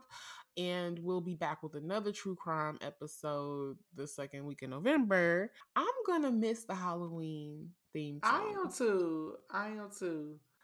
So, today's story and the final story of our True Work Crime series for spooky season takes place in one of my favorite areas to be in Memphis, Tennessee. Or as Oh, niggas like to call Lord. Girl, no, you did. Girl, y'all know my baby daddy from Memphis, child. well, don't hate on the city. They ain't got nothing to do with them. Damn. Check that out. From Memphis, like, what the fuck we do? How, I get in it? All y'all in it. No, I'm just kidding. I'm just kidding. Shout out to my baby daddy. Yeah, shout out, girl. That's over here talking like she got the worst baby daddy. No, she does not. Okay. nah, he a really good baby daddy though. but shout out to Memphis. I love Memphis. I love the food. I love the niggas. Um, and shout out to our Memphis co-workers. But this motherfucker right here brought shame to the city. And I'm talking about Memphis Police's finest, Officer Sam Blue. Girl, not Sam Blue. I know him. Do you mean? Nah, I'm just kidding. I'm about to say, is, is, is that your uh, is that your That's son, my- uncle? Right, right, for real. Your son, That's my cousin. kid's cousin. Mr. Blue. Uncle Okay. Blue. Nah. Okay, Uncle Blue. But Sam Blue is a 63 year old black man who started working for the Memphis Police Department in June of 1995. He had served almost 25 years on the force um, by the time all of this shenanigans happened. Now, I'ma just let y'all know Memphis ain't paying nobody that work for their city, okay? They have a list of everybody that works for the city of Memphis's salaries listed online. And when I tell you ain't nobody making shit, bitch, nothing. I believe it. Like it's it it really is sad. But um they got their names listed too. So if they sound a little black, I might email a few of them and be like, you know, you know you deserve more, right? I'm gonna be like, you know you deserve more, right? I can get you another job. Mm, mm. Girl. Girl, but for real. When me and my little lame ass job is making more than y'all city attorney, that's a problem. Oh wow, not the That's attorney. a problem. And I'm not talk- I'm I'm not making just a little more. I'm making like I went to, uh, to attorney school Like over here. Yale. Okay. Bitch. And I barely graduated from college. Barely. By the skin of my teeth. So for somebody that has a whole law degree to not even make my tired ass salary, girl. Mm-mm. But anyway, niggas is broke. And uh if you ain't got crafting skills for Etsy, a side hustle, if you don't know how to do hair or nails or whatever, you're gonna have to come up with something else to do. And that's what Sam did. Okay. He decided that he wanted to use his job to make some extra coin. So in 2014, at this point, he had been on the force for 19 years, making $35,000 a year. No, I'm just playing. What? Girl, I was about to say. Not that been on the force for 14 years and you only making $35,000. Girl, he was he was making he was on the force for 19 years. But honestly, the Or the- 19.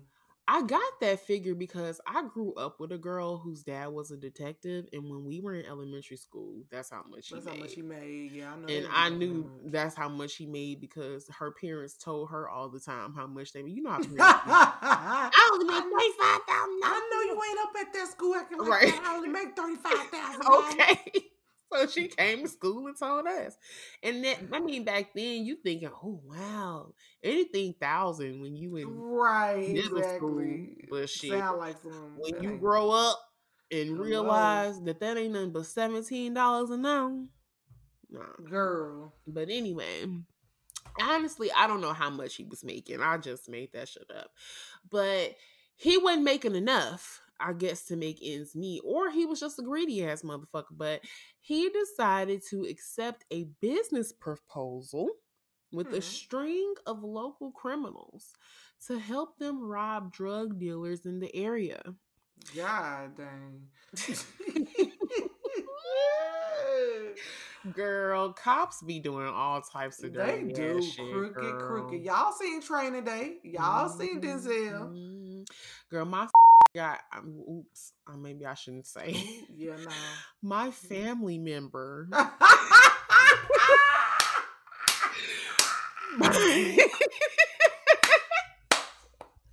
my family member, My family member. Who? a family member Get away of mine, from me with this Apollo. Who I can't deal. A family member of mine got pulled over by the cops, and this nigga didn't even ask for that person's name. They just took their weed. So Shut the front yeah, door. it Is happened. out in St. Louis, Missouri? Girl, don't be trying to put my city on blast.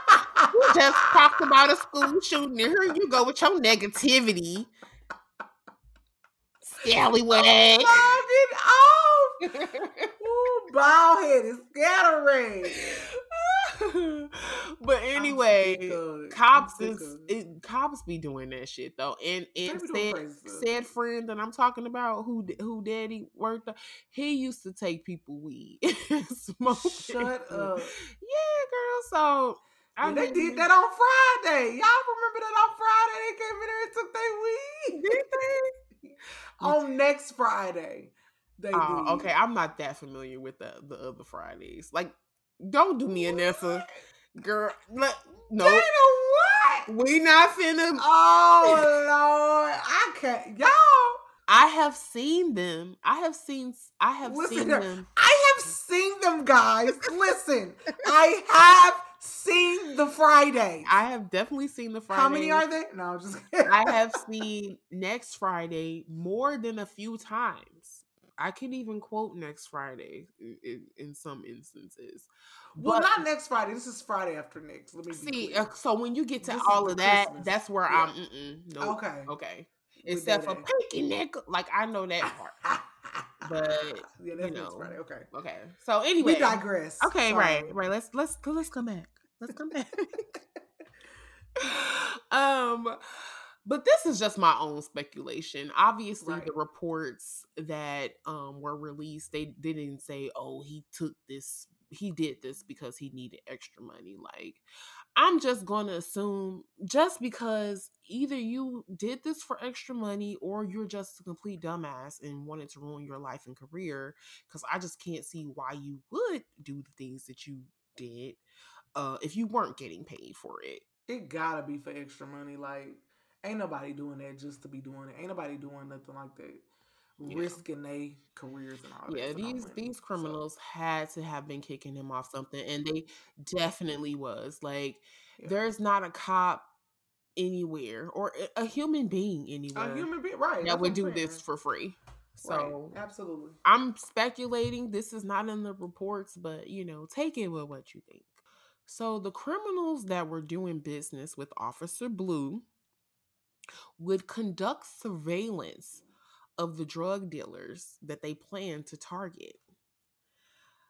Officer Blue also provided the robbers with information such as their home addresses of the people that they're target they targeted and this information was obtained from law enforcement restricted sources so he was in the intranet in the office He was in the system. looking up niggas taking screenshots and sending them on over to his robber friends which is super fucked up officer blue also provided his robber friends with equipment including an official memphis police badge Girl, stop it, Mr. Blue, Mr. Blue. Oh, Mr. Blue. a car dashboard blue light to use So he just set them up as if they were detectives and policemen, basically. I'm gonna give you all this paraphernalia so you can do what you gotta do. and a memphis of a city of memphis police emblem Police car no a police emblem to put on the car? yes ma'am Girl, stop. so that these robbers could falsely claim to appear to be law enforcement. So pause. Have you not seen Memphis First 48? Nigga, don't you work there? Like you you really thought. I I am lost. I'm lost and turned out because I just can't believe that an officer of the law, a veteran of the law, didn't think that none of this would lead back to him. I, I, that, exactly. How dumb could you be? Literally, how dumb could you be? You know what? And I wasn't even gonna say nothing, but he he looks slow. he look dumb. He look dumb. Dana, y'all know Dana gonna give us a description of what they look like. I ain't gonna say nothing else about it. but he looks like he he does he just don't look like he make good decisions. I'm gonna say that. He he don't he don't look like all his uh crayons Is in what the box. is in the box. Yeah. His elevator don't go all the way up to the top. Yeah, his elevator don't go all the way to, to the top. His happy meal is missing a few French fries. I'm so dumb. I ain't never heard that one friend. That's what he looked like. okay. Okay. Um, well, he was kind of right because he was able to keep this up with the robbers for almost four years. So they had this working arrangement. Wow. Um, he supplied information. They went and robbed drug dealers. They got cash. And I mean, well, he supplied information and they went and used this information to rob drug dealers. Allegedly. And I'm alleging that he got he got some cash from this because ain't no way, boy. Ain't no way.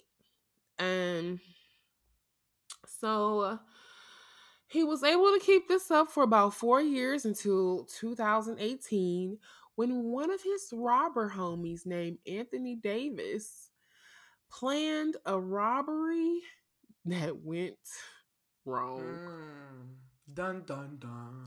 And see, that's the thing. Like when you working with criminals, like they be dumb as hell.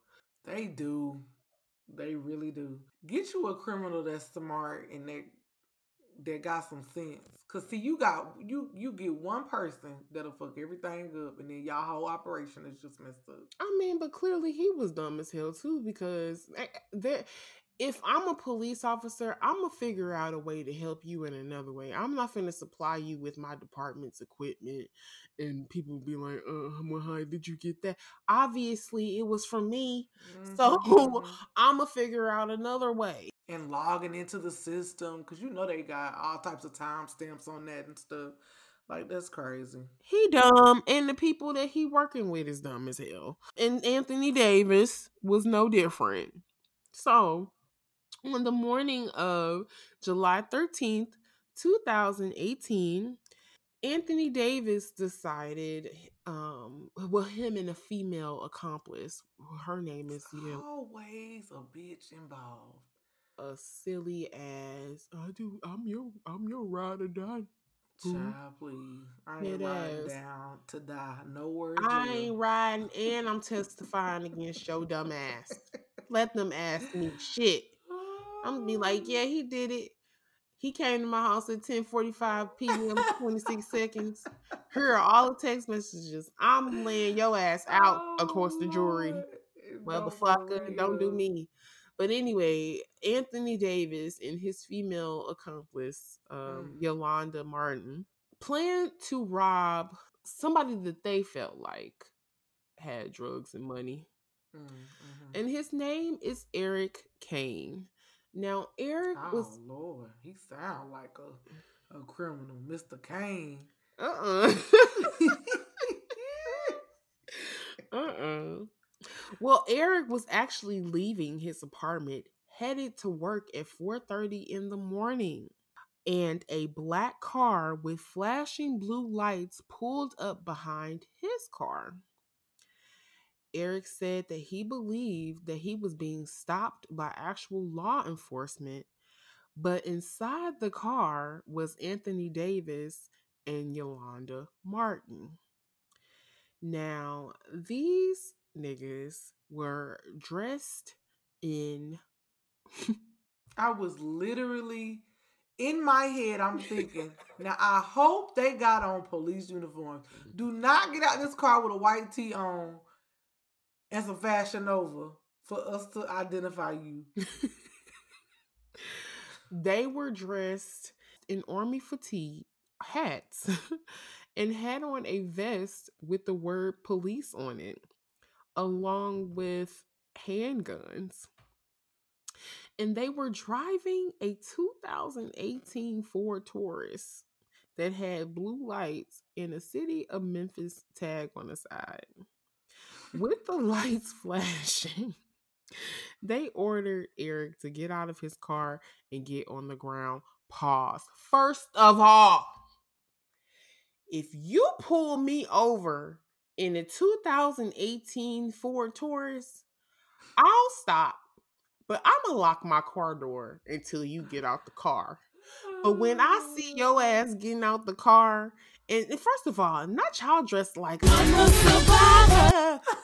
as soon as I saw Beyonce and Kelly, get, bitch, I would have Beyonce, drove Jay-Z, get out the car. off. I would have drove right, right. Bonnie and Clyde. Girl, I would have right. fucking drove off because y'all playing, y'all playing. Get the fuck on, like a Taurus though, on. girl.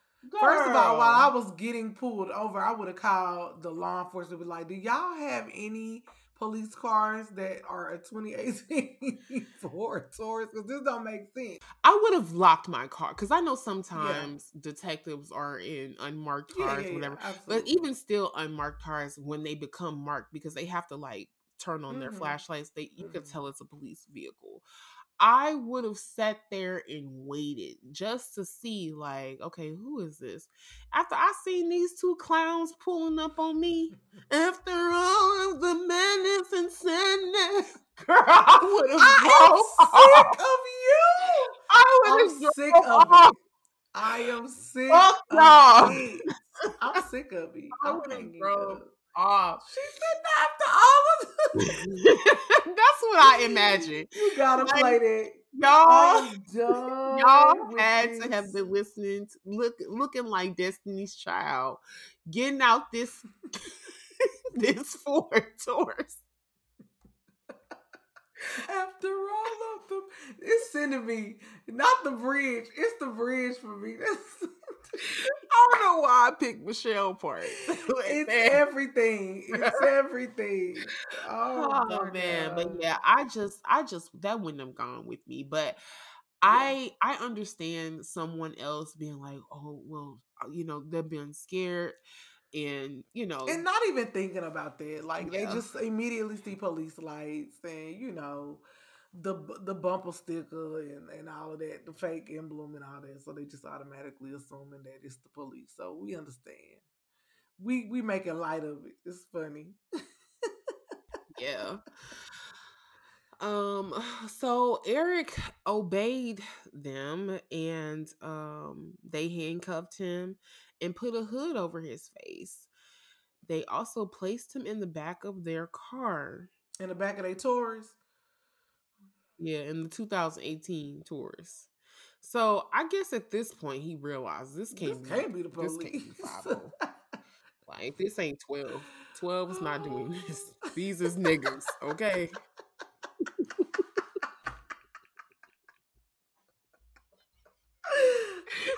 if the Taurus, if the Taurus didn't give it away, if Destiny's Child didn't give it away, them putting the hood over their this is where putting them in the trunk. Okay, this is the part where he's like, "Oh shit, this ain't the cops." Have you ever seen the police wearing camo? I saw a camo hat, a camo.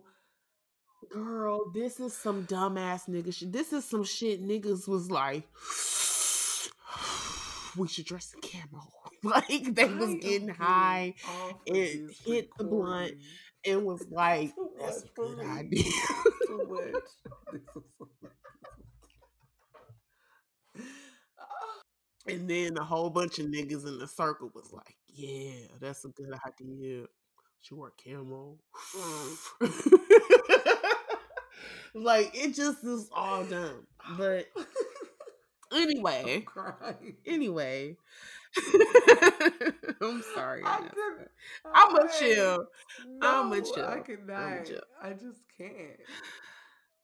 So after they put him in the back of the car, they ended up driving him to a house located on Reese Road in Memphis. So at this new location, Eric was taken inside the house and restrained While Yolanda and Anthony beat him, burned him on his arms, neck, and head, and demanded that he tell them where he kept his money and or drugs. I, uh, y'all, y'all know. know. I when it gets to this, my mind start thinking like, y'all done robbed this man, and he work at a damn grocery store. Girl, come on. Gotta be like at some type of I don't know. I'm just throwing it out there. Something that where you have to wake up super early, like a factory or something, a restaurant, a bread maker. Like, where's what he don't know? He headed to work, motherfucker. Not y'all torturing this motherfucker. Like, What is the money? Oh my god! Listen, I work at Walmart as a cashier. Y'all got the wrong nigga. It is not me. I am a stalker at Walmart. Like that's it. I, I can get you some free groceries, baby. What what kind of deal can we make at this point? Eric was placed in a chair in the living room and then tortured by someone burning him repeatedly on his neck, face, arms, and legs while being asked repeatedly, "Where's the money at?" so he don't know which one of them is burning him because he's He got the thing over his head. yeah, he got the shit over his head. So they're yelling at him, asking him, Where's the money? So Eric began to yell, like in pain. And um, Anthony and Yolanda ended up stuffing a sock down his mouth, making it hard for him to breathe. Then they hit How him you gonna his get the money from me if you kill me? I'm confused. exactly. If I can't They talk, nigga, how are you asking me where the money is and I can't talk. Right, I'm confused. dumbass. After they stuffed the sock down his throat, making it hard for him to breathe, they hit him in his mouth with a gun and beat him with their fists on his arms and face. Then they removed the sock and burned him again, warning him that he bet not yell. So y'all really fucking think y'all are in a movie, y'all some Italians or some shit. This ain't Scarface, motherfucker. But even Scarface let the victims yell. it hurts. Like, you burning me. You watched too many motherfucking episodes of Dexter. You think who you think you are? like, oh my god. So at this point, Eric um is telling them about a storage unit that he has. Apparently, he he felt like he needed to tell them something because they weren't gonna let him go. Right. They wanted money. And he ain't got none, clearly. Clearly. Okay. He was just on his way to his regular ass He's on his way to child, Walmart to do the stocking. so he gave them the codes to one of their his storage units and he heard them leave the house but then they came back and put a hot object in his arms causing excruciating pain. Now mind y'all he's blindfolded he, blindfolded. He don't know what is going on. Yolanda and anthony told him that they didn't believe him and then threatened to get pliers and a saw and start cutting off his fingers and toes. So at this point, they know that he done made up the storage unit and the money, mm. But, what the fuck you want me to say? Like, you literally got my life in your hands and you demand money that I don't That I have. don't I'm gonna tell you any right. motherfucking thing. I would have been like, look, y'all got the wrong person. Like, I do not have any money. I make thirty-five thousand dollars a year. Okay. I make thirty-five thousand. I can't help you. So Yolanda and um I keep going to call him David. Anthony and Yolanda went into the kitchen and that's when Eric, while he was still masked and handcuffed, ran and dove headfirst through the front window. Oh Lord. Two neighbors and a lawn care crew saw Eric jump out the window. The lawn care crew. First of all, two And neighbors and the lawn clerk. now y'all know I, I'm from St. Louis and I can't say cur. Two neighbors and a lawn care crew. a lawn care crew. A lawn care crew. If I say it slow, I got it. Okay. A lawn care crew saw him and he had a bag over his head. He was handcuffed. I picture them more the line, and all of a sudden they, what is going on here? Like, what you got going on, bro? Is everything all right, bro, bro? Like, what, bro? And he had a bag that's what I'm over his head. What's going on? And and he was on the front lawn rolling Girl, around, get me out of here. yelling, yelling, help, help, help. So that's how they saw him. This girl. is what I'm saying. I'm picturing this. It's not funny, but it is. It's just. Oh my god. By the time the police got there, they ended up searching the home, but Yolanda and Anthony were long gone. They found two handguns and the four Taurus. Why did y'all leave the car? They dumb. Which they rented. Shut up. the. They just got a whole trail of evidence of, of dumbass. dumb, just, just, just dumb. Yolanda. Yolanda rented Of it. course she did. Of course the woman rented it. Cause he ain't he ain't got no credit card. You gotta have a credit card on file. Anthony ain't got one. Okay. Well, she was trying to be a little smart because after this whole thing, she went and reported the rental car stolen. But That was um, still dumb. Like this is that was- easily we could put that together. You know what I'm saying? yeah, because the police dusted the car and found Anthony Davis's Yeah, print like- inside. So y'all could have at least wore gloves. Um, when emergency crews got to Eric, he was taken to the hospital and hospitalized for a week in the burn unit. So oh, apparently these burns were Yeah. severe, like super bad. And he also underwent surgery for his injuries. But he was able to identify the people that attacked him because he had actually served time in the penitentiary with Anthony Davis. Stop it. He said, Yeah, I already knew what's I already know what's going on. I see Anthony. This is just not adding up. Like, yeah, I know that nigga Anthony. We was on cell block C with each other.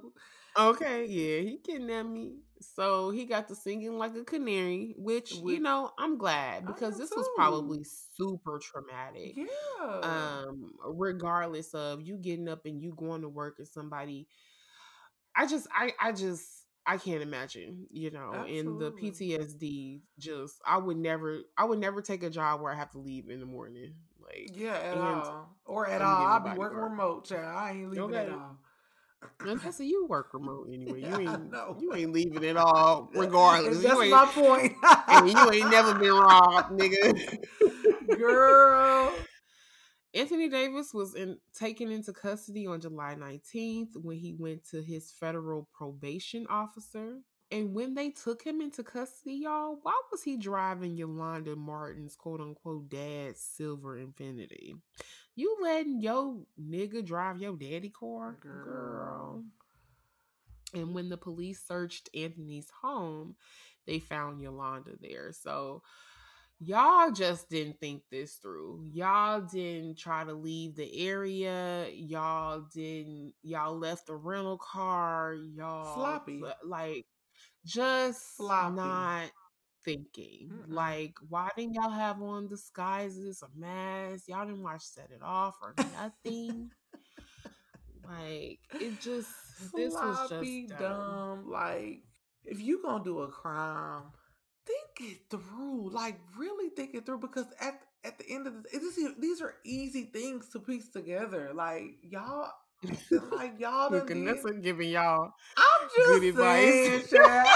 if you're gonna commit a crime, think it through, guys. Think it through. You think it's small. You need to think big. I'm just saying, like, if you gonna be a criminal, I just don't get it. Like you just doing all type of sloppy stuff. You got your credit card.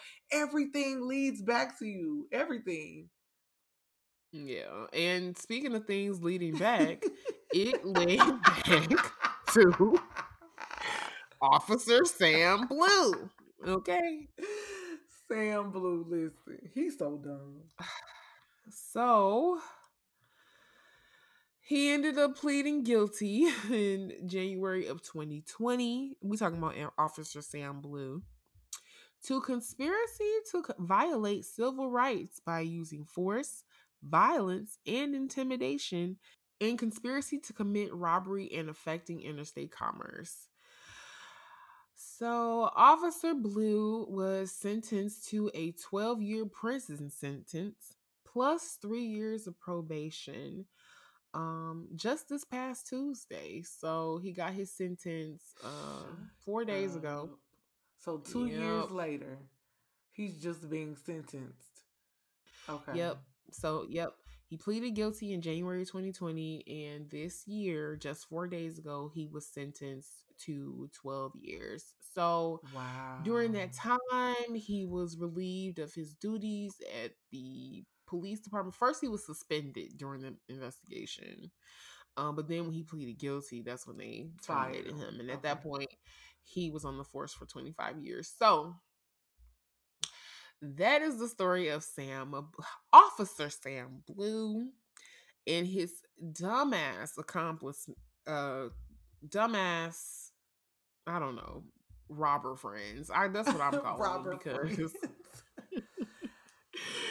I mean, you know, what you think about this, like, Anissa? This was a. I'm not. I'm, I hate to say it's funny. It's just like when you read it and just hear the stupidity, it makes it funny. Like you know, but I just feel like it's scary to think that veterans on the force, like when I mean veterans, I mean like people that's been there for have a lot of tenure, long tenure, been there for a long time, that can still be out there being crooked, handing out police paraphernalia and equipment so that they can go and rob people.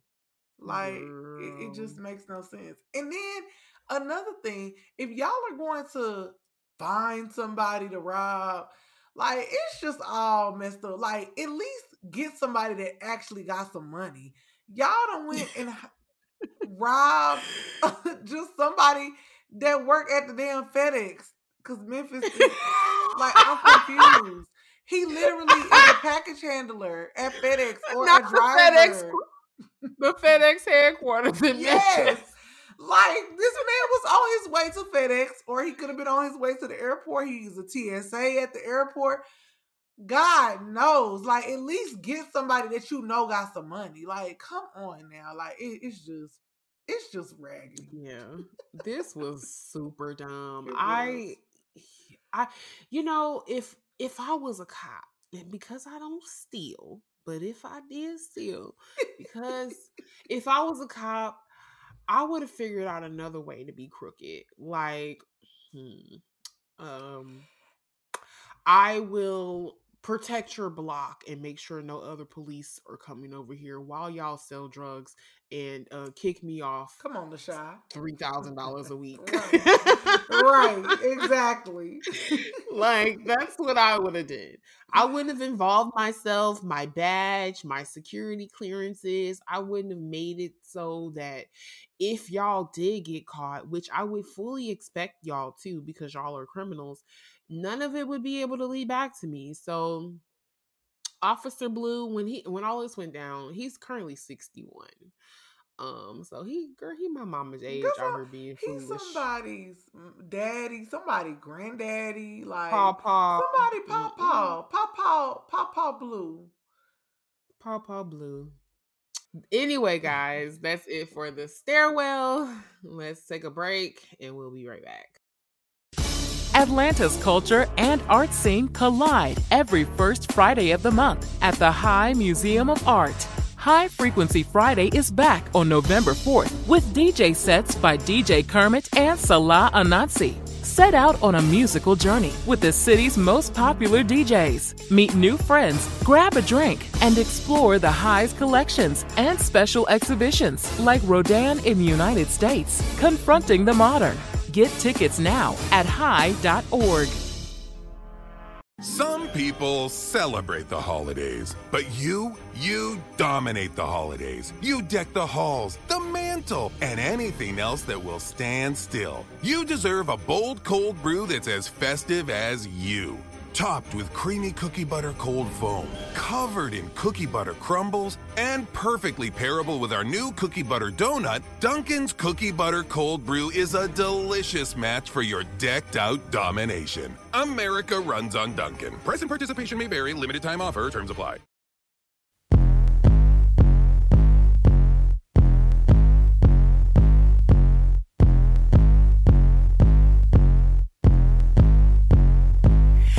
Talk shows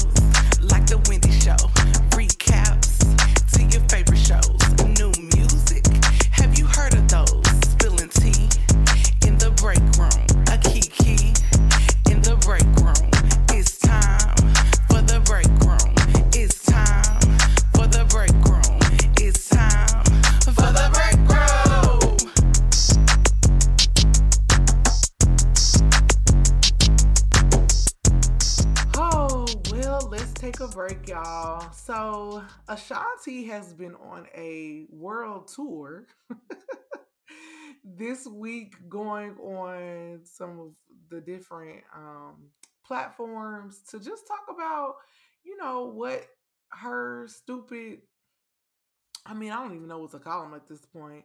Irv Gotti, child. Ain't that his name?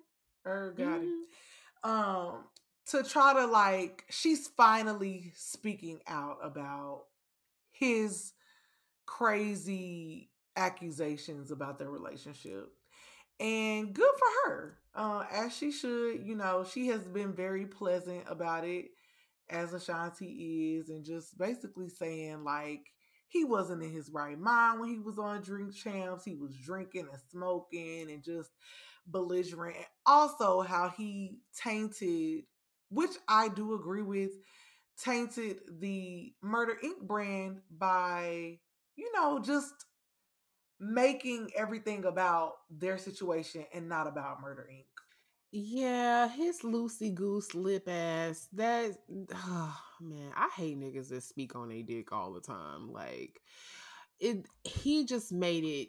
I agree. I do. agree with I Ashanti. agree too. I agree. Absolutely agree. So shout out to Ashanti.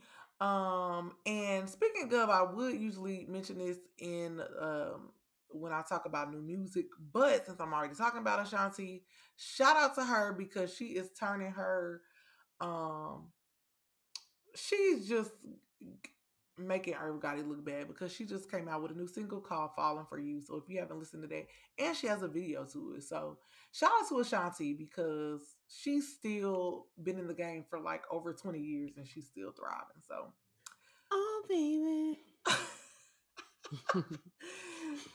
so there is a new docu series on OWN starring Tracee Ellis Ross, Oprah Winfrey, Issa Rae, Chloe Bailey, and more. It's called The Hair Tales.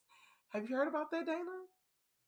I have not. Okay, No, have well, not. it's called The Hair Tales. It's streaming now on Hulu. If you have Hulu, if you don't have Hulu, you better ask somebody for their username and password. Mm-mm, they stopped doing that. Hulu did. Ah, yeah, girl, you can't. Well, no, what's that it Netflix? I think that was Netflix. Okay. That was Netflix. Well, Okay, y'all better get on it. Well, they gonna follow Right, I was about to say y'all better get on it. but it is Mhm. streaming on um, Hulu. They're talking about like black hair, beauty, identity. Should be interesting. So if you're interested in that, um, and also we talked about a lot of the award shows last week, y'all. But um, this week it was announced that Xscape will be honored um, with the Lady of Soul Award at the 2022 Soul Train Awards. Yay! Well deserved. Well deserved. I agree. They deserve this. They've been in the game for Mhm. like over 25 years. and can sing. They can sing and they still getting us in our feelings. And, you know, so congratulations to them. I, I feel like they definitely deserve that. Shout out to Tiny and Kandi. Like, Kandi just, she does not lose. Like, y'all know how compet- mm-hmm. competitive Kandi mm-hmm. is. She's just, but mm-hmm. she's just, I love Kandi. Anyway, mm. so we about to move on to new music and music and just music period what's going on in music child so first of all i'm about to play y'all a clip um because chingy Oh, is in the news. Girl, you've been on St. Louis all day, and I need you to back the fuck up, okay? I love St. Louis because Nah, but I know what you're talking about. I know what you finna start talking about. y'all they have listed Chingy as the one of Chingy is on the list of the 50 worst rappers of all time. I don't know who created this list. Y'all need to stop. But listen, this is what Chingy had to say about it. To me it's invalid because it's subjective. When you go around, it's seven billion people in this existence. When you ask each one of these people, well, who's your favorite rapper? Who's your favorite rapper? Who you like? You're probably gonna get a different answer. I've sold over 50 million records worldwide. I'm I still have success. It's people that love me. You go ask you go ask these people that say we love Chingy. Yeah, I love I love Chingy. He's one of my favorite artists. I had somebody tell me this the other day. So how am I one of the worst rappers? If if everybody in this existence not saying, "Oh, that dude can't rap. He's the worst," then that means you're not the worst. Who's saying that, Chingy? They only said that, Chingy, because you was right there. Okay? And then when you do that right there, you was right there in front of their face.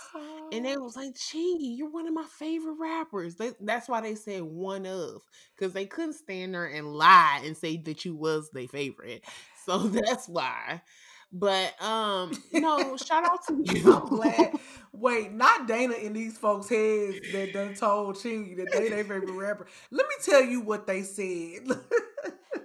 No, but shout out to you though, because you have sold 50 million work- records worldwide. Yes. Everybody know Chingy was a movement. Don't do it. I like them when you do that right there. Y'all love that song. Stop playing. If you call, you wanna come run. Girl, I'm only I'm one only call one away. call away. Hey, don't play. Don't play with Chingy. Play with somebody else. Nothing don't play with Chingy. at the Holiday Inn. Come on, y'all better stop. Y'all better stop. Yeah, Okay. that's what I feel like. Don't come for Chingy. Like he, I mean, but he ain't a he ain't a great exactly, and that's what I'm saying.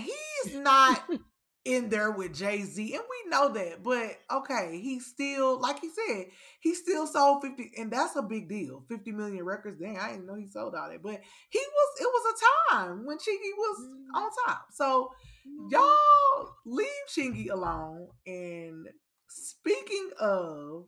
This is the last audio I'm gonna play, but speaking of somebody that is not on the 50 worst rappers of all time, Harry Styles is, I guess, in being named, or he's in the streets as being named as the king of pop. Mm-hmm. And right. And so Who said that? Girl, I don't- voice. Right. I don't know who's saying that, but I just want to play all of a clip of his son, Michael Jackson's son, coming out and defending Michael Jackson as the king of pop. So listen to Harry Styles an incredible artist and he's got his own genre and he's definitely an amazing artist. Um, but the King of Pop was a moniker that really my dad earned in a time that, you know, the access to information, the access to popularity and fame wasn't as easily accessible as it is today. And with so many other social factors that were you have to take into consideration at that time, you know, I do feel that my father is the king of pop, will always be the king of pop. And it's not something that you can ever take away because we've just evolved so much as a society that those same factors will never be the same. So when you look at the from where my father started to where he ended versus where all these other people started to where they ended, it's just night and day of a difference. And Period. Let him know. And Let him know. Prince Michael. Let him know. Let him know. Is and will forever be. And his sentiments are our sentiments because he is so right. Like, Michael Jackson is the king of pop because he was literally a he came doing this when he was five years old. Okay, Mr. Jackson was whipping their ass and making sure that he was gonna be the damn king of pop Okay. when he was Okay. five years old. He, he earned the stripes. Oh, okay. By his stripes, he is the king. Sit down, Harry. We don't know none of your songs, At none of your all. music. I don't. I can't name not one oh. Harry Styles song, and the only way I know your name is because white people say it in the distance as I'm passing by. like I don't know nothing about you. Who is Harry Styles? I thought he was an actor. I didn't know he was a singer. and and for you to be called the king of pop I, you literally everybody would need to know you. Listen. i don't give a fuck if you are under the pew if you are a monk in the in in the far eastern ways of tibet you know who the fuck michael jackson is That is so true. I, a Yep. black woman in in Texas, don't know who Harry Styles No. is, and that's the end of discussion. Bye. Period. period. Period. And again, Michael Jackson came up in a time where we were there was no so there was no social media. There was no way of oh, you could easily easily easily accessible information. Michael Jackson came when people didn't have they had to turn their TVs to one channel. Like he is the king of pop, period. And I'm glad that he got his half white stuff up there and represented. when he getting his white man on my father, Girl, and I'm glad he represented for his daddy. Okay, period. so speaking of people that are icons in the music industry, Rihanna has a new song. Let me be clear on the what on the Wakanda Forever soundtrack. It's so funny. Called "Lift Me Up." And the reason why I say it's so funny is because somebody was in the in the comments talking about Shade Room, talking about if it ain't Ponda replaying, y'all, don't be coming for her because it's for a soundtrack. And I liked it. I really liked it for a soundtrack. It's not a single that she's coming out with, people. It's a, it's a song for a soundtrack. And I love Rihanna. She can do no wrong. I really like the song. It sounds like something that will be in Wakanda forever. She also debuted the music video yesterday. So have you heard it, uh, Dana? I did.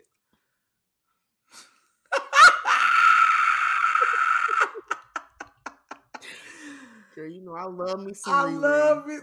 Don't- Listen, she ain't got nothing to say. Right. Don't do it. I love me some Riri. Again, guys, it's for a soundtrack. It's not her single that's coming out for herself. So, anyways, other new music that debuted. that's all Rihanna is giving y'all right now. So y'all better take that lift me up and lift yourself up. I'll keep listening to Anti, which is a masterpiece album. Let's get off of this because I don't have the time. I don't have the time for Dana. I'm sick of her. SZA came out with a new song called Shirt. She also dropped a music video for that with Lakeith Stanfield. Division has a new song out, Kodak Black. Y'all know I love Kodak Black.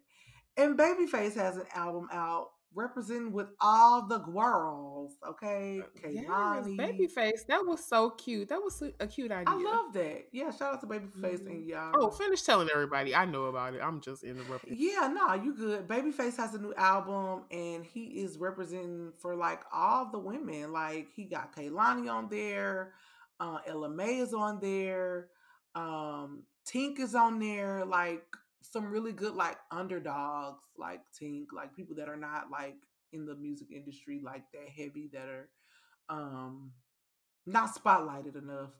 Uh so y'all go listen to that Babyface album. And real quick, I just want to give y'all an update on Housewives of Potomac. Dana, did you watch Housewives of Potomac or no?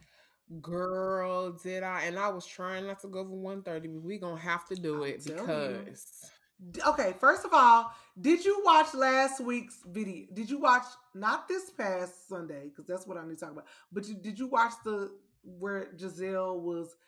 They were at the dance studio and she tried to come for. Okay, Yes. Okay, you did watch all that, so you're caught up. So listen, y'all. I'm still on. I'm I'm sick of Gizelle. I'm sick of Gizelle, and I'm actually also sick of Robin. But clearly, there is a tear or something in the friendship of Robin and Gizelle. I think that might play out in the season because I hope so. I hope so too because I'm so tired of Robin falling up behind Gizelle's ass and just kissing her ass and just going along with everything she says. But clearly, just uh, clearly Robin is on a new tip. She's like, I'm not having that. But anyways, they were at the the dance. It starts off where they're at the dance party or whatever that um Ashley Darby is having. And what I don't like is how, you know, Candace storms out and they go back to the group and Gizelle and everybody's like, What's wrong with what's wrong with Candace? What's wrong with Candace? And Gizelle's like, I don't know. Gizelle, you are not a good first of all, we already know you're not I a mean, good what friend. was she, was she trying to was she trying to keep a G code like 'cause she didn't want everybody else to know at that point about Chris? Not that I'm defending this bitch. I'm just saying. Everybody at that point knows about Chris. She's told Robin. She's told, I mean, she, um, Robin and Robyn and Mia have already had a conversation about it. Ashley clearly has already had a conversation about it with Candace. Only person that don't know about it is Wendy. Wendy. And who gives a fuck about that? Like, I feel like she was being typical Gizelle and being fake. I don't know. I don't know. She's such a high schooler to me. And her wig is still not fixed and it's, it's still not plugged. And she's still not a good friend. I don't like her. And Robyn, come I'm I'm hoping that she comes out of her ass and y'all see on this um episode that Wendy, I mean that Robyn went to go sit down with Candace and Chris and was just like, I don't agree with I don't agree with Gizelle. I think she's reaching, which she is. It's a far reach. Okay. It is a reach. girl. Shit, it it's so far of a reach, but did you peep that they are literally trying to make this whole season a smear campaign against Chris? Yes, that is and what they have to be about. no They have nothing to stand on. I see mm-hmm. red. I'm I'm Team Candace. Thirty thousand percent. Mm-hmm. Y'all not finna come for that man's husband. I mean that girl's husband. He I don't I don't obviously I don't know any of them in real life. I do. But the way this man's the way this man comes across and has come across all of these seasons, it, it's not giving what y'all trying to make it. And Mia, Mia, your plastic face ass with no motherfucking body staring at you in your peripherals. You need to get your motherfucking eyes fixed, bitch. pissed me off. It's like are the are the EPs going around and saying, "Well, let's just make this about Chris." Since Michael is gone, y'all need a new Yeah, white like, no. Y'all not finna do Chris Bassett. Y'all pick another husband, bitch, because it ain't finna be mine. I mean, well, look, Right. We know. I'm just did saying. you see how they were showing when she was when Mia was like, "Yeah, he was staring at me." Did you see when they put? Yes. Where was he? Where was he staring at you at, sis?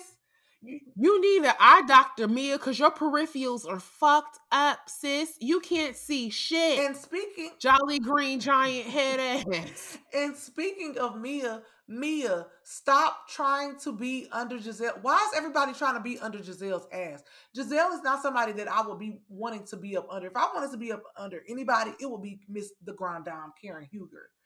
I would not want to be under Gizelle. Gizelle ain't got nothing on Karen. Gizelle ain't shit. And she, did you see when she she was like, "Well, I just want to come to you and apologize about how I came to came at you at um Karen's springtime fling party, whatever the party was, about how I thought you didn't have cancer, how you didn't have like first of all, you would never be able to come to me and be like question me about if I have cancer or not. And then try to come to me late days later and be like, "Well, I'm sorry," and then Mia's like, "Well, it's okay, girl." Mia, get a backbone. Girl, Get a Mia, fuck backbone. You. And then speaking of a springtime party, did you see how when Chris came in, she jumped up and reached out and up. hugged him? He didn't make you feel that motherfucking uncomfortable, Exactly. bitch. You're not uncomfortable. You're You're not lying. You're, lying and you're trying to make something that's not what it is, what it is. And I think the reason I think the reason why it irritates me so bad is because I'm just so tired of this woman. Just you you can't say saying stuff like that is so inflammatory. Y'all act like you're saying, "Oh, Chris took my pen out my my bag." No, you're accusing him of being a fucking sexual weird creepy predator, weirdo. just like just like on switching to another married to medicine when y'all talking about oh Toya is is Toya uh, a robber or not? That's just some serious accusations. I don't like this housewife shit. Like y'all y'all do too much on this program and it, it's just fucked up And even Karen was like, "So what happened?" Like everybody's trying to figure out what happened, and you, well, nothing. And Gizelle steady, well, nothing happened. So why are you bringing this to the group like something happened? Like you were just like you're you're it's she ooh, she could have kept that she to could have herself. kept that to herself. It was not that or to her her and Her and Robyn, Robyn, and she right. claims that Robyn is the one that brought it to the And show.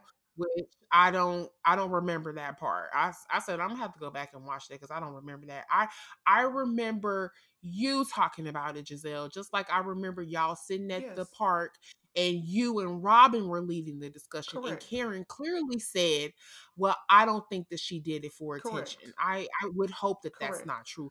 Karen was not with y'all. They like to spin everything back on other people when it comes to the group. Well, no, they everybody. Let's not act like I cannot stand them too. And I just really hope Robyn gets from under Gizelle's ass. And also, really quickly, did y'all meet Wendy? You thought you was unmiked about the whole situation with Mia, and you wasn't unmiked, and she said that bitch is Mm-mm. lying. So now I feel like, dang, Wendy, you fake too. So y'all, I can't trust any Oh. of y'all. Girl, you know Wendy. You you knew Wendy was fake her first season when she's sitting up here trying to scold scold Monique for fighting That's like true. she's some uppity ass bitch that's never lost her cool. Yeah, Girl, good day. You and your burger fries name. Bye, Wendy's. Bye, Wendy's. I'm Karen Huger. Ka- Karen can do no wrong to me. So Karen is literally the shit and literally the only reason I'm watching this show because she literally is the grand dame. her and Candace, I y'all know I've been standing for Candace since day one. I love Candace. What? Yes, even with the remember with the whole thing that happened. I was um, When when Monique beat her ass, you was team Candace? remember, yes. I just felt I, I I was remaining neutral, but I didn't like Monique. I like Candace, so I'm with Candace. Like, I'm sorry. I love Mm, Candace. I just love Candace. I mean, I like Candace too, but I was team Monique with that. Like you, you run up your gut up. Well, You- you yeah, keep with that, yes, back in the with that, yes, but up in my face. Boop boop boop. Pow! Get you a two piece special with a biscuit, baby. But um, in this situation, I am team Candace. I like I like Candace too. Like she, me and Candace have the same birthday, guys. So I I like her. Like I, yeah, I not saying that Dana doesn't like Candace. I'm just saying in that situation, I just feel like I don't know, child. Anyway, Yeah. y'all not coming for Candace this this season, and Gizelle and Robyn. I hope Robyn gets from under your ass, and I don't know what y'all gonna do about the reasonably shady podcast. That's all I got for the break room. I don't know what's gonna happen to y'all's other venture if if Gizelle, I mean if Robyn comes from under your ass, and I don't care. if you if you're the type of person that want to sit up and listen to them bitches gossip all day, I question your character because the just being in company with two women like them, I just ugh. anyway. There, Gizelle is miserable, it's just she has no man. She She's can't so keep a man. Oh, girl, it's so much we can talk. We can talk about how they going in on Ashley and, and her getting the house with Michael. Why is this your business? What I'm doing with my man? if this man wants to take care of the mother of his children and buy her a home just because broke ass Jamal didn't have the range to do that for you, just because broke ass Juan couldn't do that for you, um, Robyn. And how the fuck can you talk? You went and got a house with your ex nigga. Girl, That y'all nigga- live together Girl. and y'all weren't even married or together. Like, what are you talking about?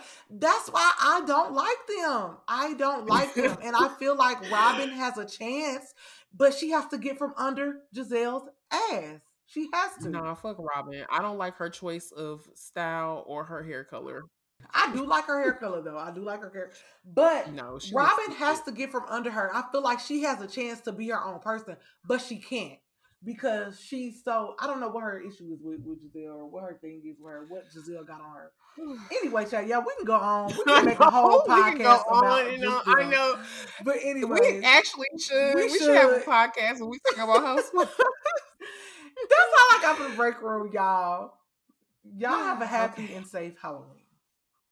Yes, happy Halloween. Today is well, it's it, it, it's not Monday when we talking, but y'all get this on Monday. Be so careful. happy Halloween. Be safe. Don't eat the candy with no labels on it. And if anybody gives you any weed gummies, you can mail them to PO Box uh 10. Oh I'm just playing. I'm just playing. I, I don't do drugs. Uh, bye, y'all.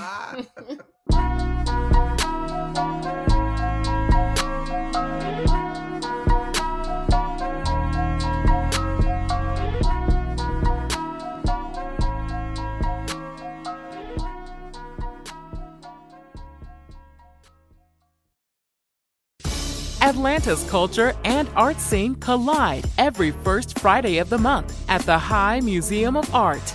High Frequency Friday is back on November 4th with DJ sets by DJ Kermit and Salah Ananse. Set out on a musical journey with the city's most popular DJs. Meet new friends, grab a drink, and explore the High's collections and special exhibitions like Rodin in the United States, Confronting the Modern. Get tickets now at high.org. O'Reilly Auto Parts specializes in keeping your car on the road. Not sure how much life is left in your battery? Our professional parts people will test it for free. If it does need to be replaced, we'll help you find just the right one to fit your car. Our Superstart batteries are built to handle even the toughest conditions. Visit O'Reilly Auto Parts today. Oh, oh, oh, O'Reilly Auto Parts.